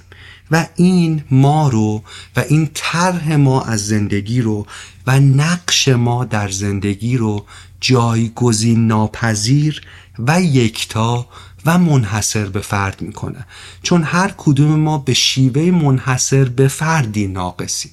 این مفهوم رو تو ذهنمون نگه داریم. حالا به این فکر کنید. من میگم هیچ زندگی رو نمیشه با زندگی های دیگه قیاس کرد. هر زندگی با مختصات خودش تو مسیر خودش به سوی قصه مختص به خودش پیش میره. پس هیچ زندگی رو نمیشه با هیچ ملاکی بیرون از خودش سنجید اندازه گرفت یا اینکه قضاوت کرد. فقط یک سوال وجود داره. فقط یک سوال برای ارزیابی زندگی وجود داره. و اون سوال اینه که آیا صاحب این زندگی زندگیشو و قصه منحصر به فردش رو زندگی می‌کنه یا نه؟ میگن تو صدر احمقانه ترین سوالای دنیا سوالیه که یه بار یه خبرنگار از یه استاد بزرگ شطرنج پرسید. ازش پرسید استاد لطفا بگید به نظر شما کدوم حرکت تو شطرنج بهترین و مهمترین حرکته؟ ببینید همه حرکت ها مهمن. من می‌خوام بگم همه ما بر ابدیت تاثیر می‌ذاریم و معلوم نیست اثرگذاریمون کجا به پایان می‌رسه. فقط نقطه شروعش معلومه. جایی که قصد می‌کنیم اثر بذاریم. جایی که قصد می‌کنیم مشارکت کنیم در زندگی از طریق زندگی کردنمون. این که بازی بی نهایته یعنی تا بی نهایت ادامه داره و من و تو و همه ما بازیکنای منحصر به فرد این بازی یعنی نقش تو کاملا بدون جایگزینه. فقط و فقط تو تو این زندگی تو این محیط تو اون لحظه تو اون شرایط می‌تونی کاری رو انجام بدی یا می‌تونی کاری رو انجام ندی. و کی می‌دونه که اثر اون کار تو پهنای قرنها و تو این بازی بینهایت زندگی به کجا خواهد رسید؟ مثل همون باترفلای افکته من تازه این مفهوم رو درک می‌کنم که بال زدن پروانه چطور می‌تونه طوفانی در جای دیگری به راه بندازه. پس هیچ انسانی و هیچ زندگی بی اهمیت نیست. برای اینکه همه زندگی ها منحصر به فردند و برای اینکه همشون می‌تونن کاری رو انجام بدن که از کس دیگه ساخته نیست و همه آدما از طریق زندگی کردنشون می‌تونن ورودی به این جهان بدن و خروجی رو اونور ببینن. یعنی از این لحظه است که کل زندگی آدم تغییر می‌کنه که من می‌تونم یک ورودی منحصر به فرد به این دنیا بدم و دنیا رو آنگونه که می‌خوام با این ورودی شکل بدم. البته که قدرتم بی نهایت نیست. البته که توانم بر تأثیر گذاری روی متغیرها قدرت مطلق و کاملی نیست. اما نقشم غیر قابل جایگزینی و منحصر به فرده و هیچ ایده ای ندارم که با ایفای این نقش در گذر زمان و در پهنای زمان چه اثری خلق می‌کنم. یعنی ابعاد اون اثر چه خواهد بود؟ من می‌خوام بگم به قصهمون نگاه کنیم. به قصت نگاه کن به زندگیت نگاه کن. می‌بینی با همه کاستیاش یه دنیای کامله. یه تیکه منحصر به فرد جایگزین ناپذیر و یکتا از کل قصه هستیه. اگه تو تیکه مربوط به خودتو تا عمقش تمام و کمال زندگی نکنی اگه خالی بذاری جای خودتو تو این پازل عظیم که اسمش زندگیه دیگه تا ابد هیچ کس و هیچ چیز نمی‌تونه این تیکه رو پر کنه. و تا ابد اون تیکه خالی و ناکامل میمونه. کی می‌دونه توالی عمل ما دومینویی که ما به راه میندازیم در ته زمان به کجا ختم میشه؟ شاید کوچکترین و ضعیفترین شانه اون شانه که این داستان بلند زندگی رو می‌تونه به مقصد برسونه. و راستی چه اهمیتی داره؟ چون همه شونه هایی که این رو حمل کردن و هر کدوم یک قدم جلو اووردن اون رو به مقصد رسوندن. می‌خوام بگم مسئله خوب بازی کردنه. وقتی آدم اون هیچ رو لمس می‌کنه اون وقت می‌فهمه که ناچیزه. می‌فهمه که یک ذره بی اهمیت در تمام این جهان ابدی و بی نهایته ولی یه چیز دیگه هم می‌فهمه. انسان اینجا می‌فهمه که با همه کوچکیش منحصر به فرده و یکتاست می‌دونید؟ و از اینجاست که آدم می‌تونه به درک بزرگی برسه که کل مسئله تو این زندگی خوب بازی کردنه و خلق بازی در حین عمله. یعنی ما با نوع بازی کردنمون و مشارکت کردنمون تو این بازی عظیم که اسمش زندگیه می‌تونیم بازی رو هم شکل بدیم. مثلا آدمایی که برای لغو بردهداری تلاش کردن و یک قانون ظالمانه رو تونستن از بین ببرن آدمایی بودن که قوانین بازی رو با زندگی کردنشون تونستن تغییر بدن. کل معنای زندگی اینه که من و تو یه تماشاگر معذب نباشیم. یک کنشگر مؤثر تو این بازی باشیم. چون کاری که تو می‌تونی انجام بدی کاریه که تو این لحظه از دست هیچ کس در تمام این جهان بزرگ بر نمیاد. و این نکته مهم دیگه اینجا اینه. تقریبا همه آدمایی که رو مفهوم ناخودآگاه جمعی یا فلسفه تاریخ تو حوزه مختلف کار کردن تو این لحظه از تاریخ که ما اینجاییم و زنده ایم یه چیز رو مشترکن با همدیگه میگن و اون اینه که کل جهان در حال پوست انداختنه. اون اینه که ما اجداد اصری هستیم. به قول جوزف کمپل ما اجداد اصری هستیم که در حال آمدنه. جوزف کمپل میگه چینی های نفرینی داشتن که با آدما می‌گفتن چون به تناسخ اعتقاد داشتن که امیدوارم در زمانه جالبی به دنیا بیای. و کمپل این توضیح میده که زمانه ای که ما شانسش رو داریم که درش زندگی کنیم با همه رنجاش زمانه جالبیه. چون هر چیز محکم و استوار بوده داره دود میشه و به هوا میره و ما به عنوان اجداد اصلی که در آینده خواهد اومد با شیوه زندگی کردنمون می‌تونیم جهان آینده رو بسازیم. با قدرت بیشتری نسبت به همه اجدادمون. توی نیایشی که بیش از دو هزار سال پیش نوشته شده میگه که آدم باید سه تا سوال مهم از خودش بپرسه. سوال اول اینه که اگر من این کار را انجام ندهم چه کس دیگری آن را انجام می دهد که در موردش توضیح دادیم که هیچ کس. یعنی ما چون منحصر به فردیم اون لحظه اون جایی که هستیم اون کاری که می‌تونیم انجام بدیم رو فقط و فقط ما می‌تونیم انجام بدیم. اگه این تیکه از پازل رو نذاریم برای همیشه این تیکه خالی میمونه. برای ابد این لحظه هدر میشه.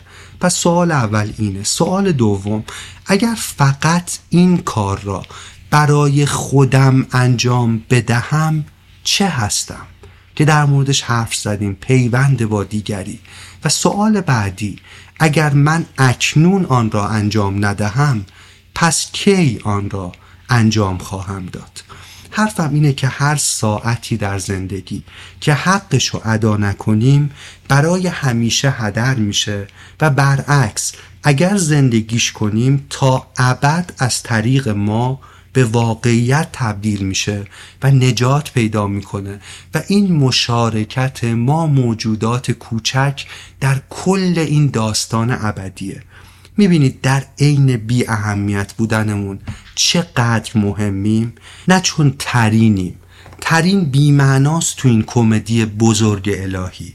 چون منحصر به فردیم چون جایگزین ناپذیریم. و کل قصه اینه ما بشر به دنیا میاییم و تو مسیر تو زندگی با نوع زندگی کردنمون با آگاهیمون با تحلیل هامون با تصمیم هامون با رفتارمون با واکنش ها و کنش هامون به چیزی والاتر به نام انسان می‌تونیم تبدیل بشیم. و این ممکن نمیشه مگه اینکه ایگو بره کنار این ممکن نمیشه. مگه اینکه از اون مغز حسابگر محدودمون بیایم بیرون پیوندمون رو با جهان و دیگری درک کنیم. کیرکگارد یه جمله کوتاه داره خیلی حرف مهمی توشه میگه در خوشبختی رو به بیرون باز می‌شوند. در خوشبختی رو به بیرون باز می شود و حالا که درها رو به سمت جهان گوشودیم چطور باید گام بذاریم و وارد جهان بشیم؟ خیلی چیزها رو نمی‌دونیم. خیلی سوال داریم. خیلی تو این مسیر عدم قطعیت وجود داره. خیلی جاها نمی‌دونیم درست چیه و غلط چیه. و اینجا فیلسوفان بزرگ مثل نیچه میگن تو فقط برای اینکه این مسیر رو بتونی شرافتمندانه طی کنی یک حکم مهم رو باید رعایت کنی و اون یک حکم اینه پاک باش پاک باش و منظور نیچه از پاکی ترکیبی از صداقت درستی و شجاعته. میگه مجموعه اینها می‌تونه پاکی رو بسازه. میگه تو وقتی صادقانه در جستجوی حقیقت هستی و با درستی صداقت و شجاعت دنبالش می‌کنی وظیفه بزرگت رو انجام دادی. یا چنان نمایی که هستی یا چنان باش که می نمایی و در یک جمله به خودم میگم که کاجهایت اگر می‌خواهی که گل کنند باید که ریا نکنی.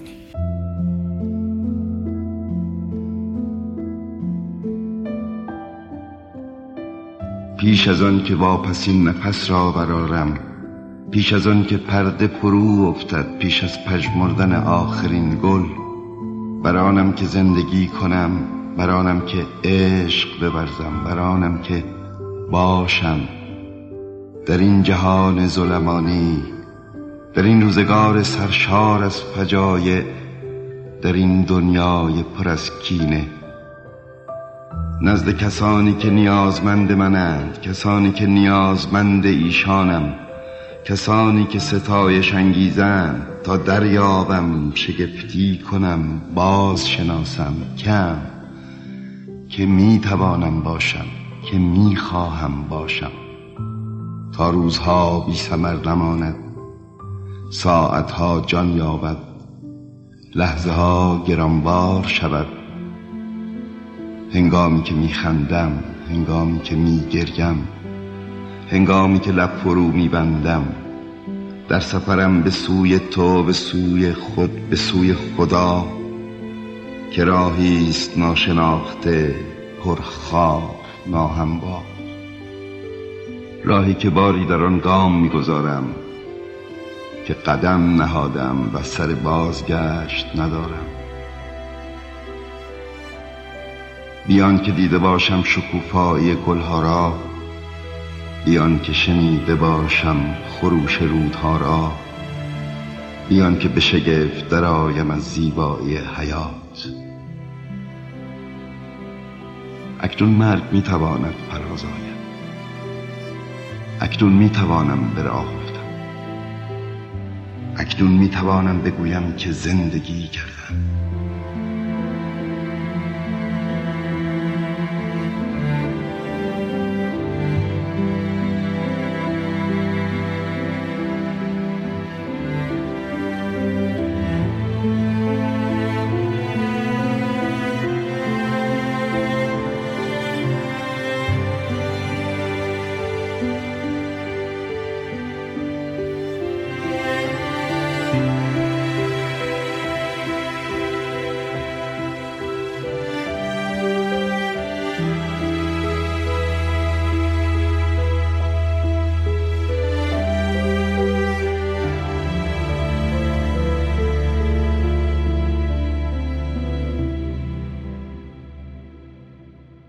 پیرمرد روی کاغذ شکست خورده.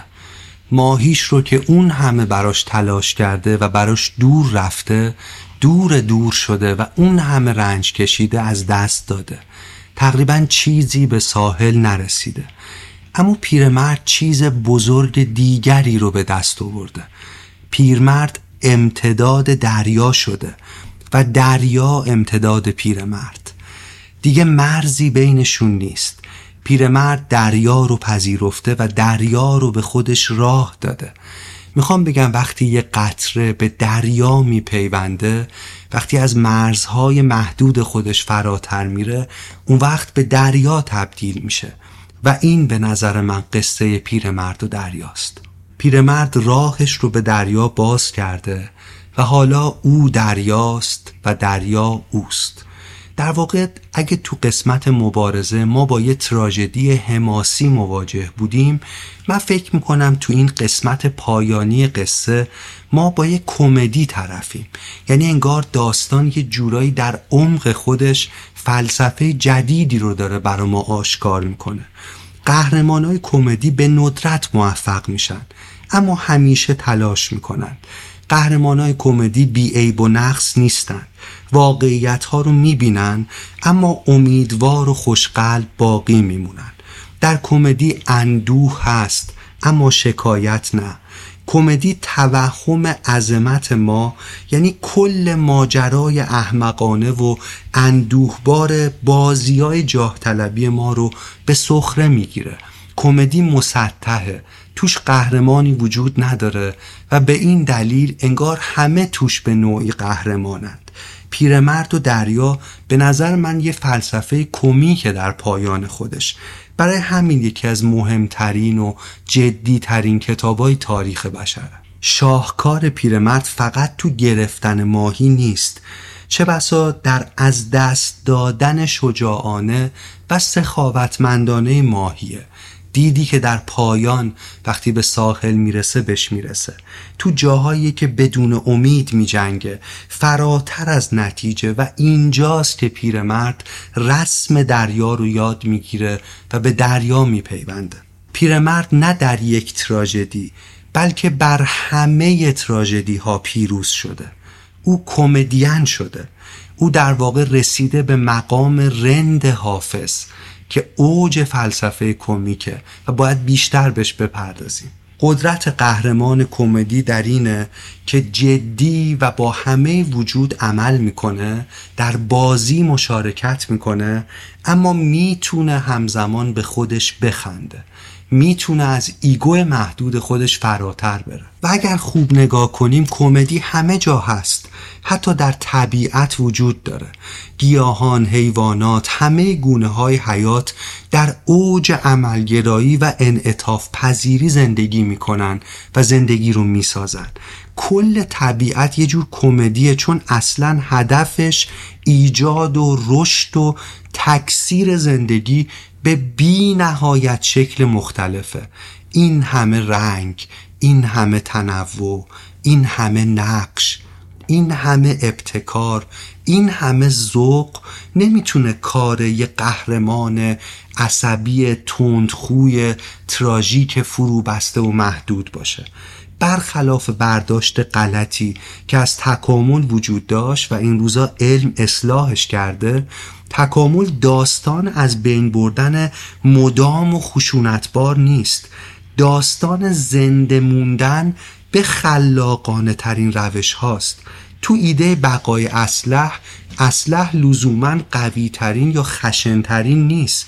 منعطف ترینه خلاق ترینه اگه تصویر رو کلی ببینیم اگه big picture رو ببینیم هدف هیچ اکوسیستمی ایجاد رقابت و جنگ همه جانبه نیست. هدف ایجاد یه تعادل ظریف و یک تنوع باشکوهه. هدف طبیعت اضافه کردن سازهای جدید متفاوت به سمفونی با شکوه و رنگارنگشه. و این یه فلسفه کمیکه. اگه به اینا فکر کنیم سوال مهمی که از خودمون می‌تونیم بپرسیم اینه که زندگی از ما چی می‌خواد؟ می‌خواد که زندگیش کنیم. می‌خواد که نگندونیمش. می‌خواد تحقیرش نکنیم با نزیستنمون. می‌خواد حقش رو ادا کنیم با زندگی کردنمون و با مشارکت کردنمون و با پیوندمون با دیگری و با جهان و در کل با خود زندگی. می‌خواد جستجو کنیم حقایق بینظیری که در لابلای همین زندگی باش مواجه میشیم. نشانه هایی که به اون چشمک می‌زنه توجهمون رو جلب می‌کنه سرنخهایی که برای جستجوهای بیشتر تو مسیر زندگی پیداش می‌کنیم. همه عمر دادا در جستجوی حقیقت باش. اما بدون هیچ وقت قرار نیست کامل بهش برسی. همین جستجوی مادام العمر و صادقانه و شجاعانه حقیقت خود حقیقته. خود حرکت ما به سوی حقیقت تنها روشیه که حقیقت در هستی ما در اینجا و اکنون می‌تونه ظاهر بشه. و البته اون چه ظاهر میشه یه پیکسل از کل تصویره. ما با جستجومون راز درک نشدنی هستی رو به سهم خودمون آشکار می‌کنیم و به سهم خودمون هم میسازیمش.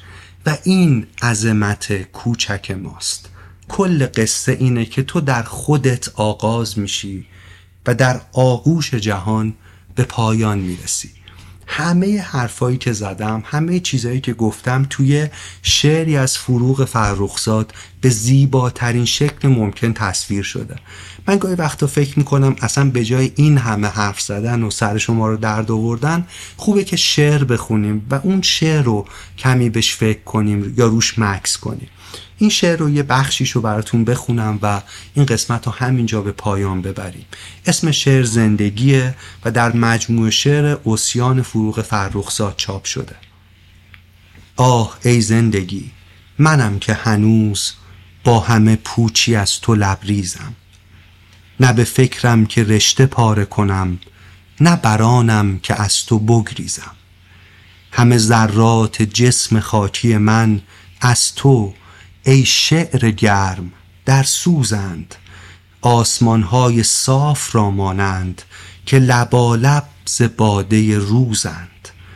من تو را در تو جستجو کردم نه در آن خوابهای رویایی. در دو دست تو سخت کاویدم پر شدم پر شدم ز زیبایی. پر شدم از ترانه های سیاه پر شدم از ترانه های سپید از هزاران شراره های نیاز از هزاران جرقه های امید. حیف از آن روزها که من با خشم به تو چون دشمنی نظر کردم. پوچ پنداشتم فریب تو را. ز تو ماندم. تو را هدر کردم. قافل از آن که تو به جایی و من همچو آبی روان که در گذرم. آه زندگی من آینم از تو چشمم پر از نگاه شود. و نگر مرگ بنگرد در من روی آینم سیاه شود. عاشقم عاشق ستاره صبح عاشق ابرهای سرگردان عاشق روزهای بارانی عاشق هرچه نام توست بر آن. میمکم با وجود تشنه خیش خون سوزان لحظه های تو را. آنچنان از تو کام می‌گیرم تا به خشم آورم خدای تو را. رادیو راه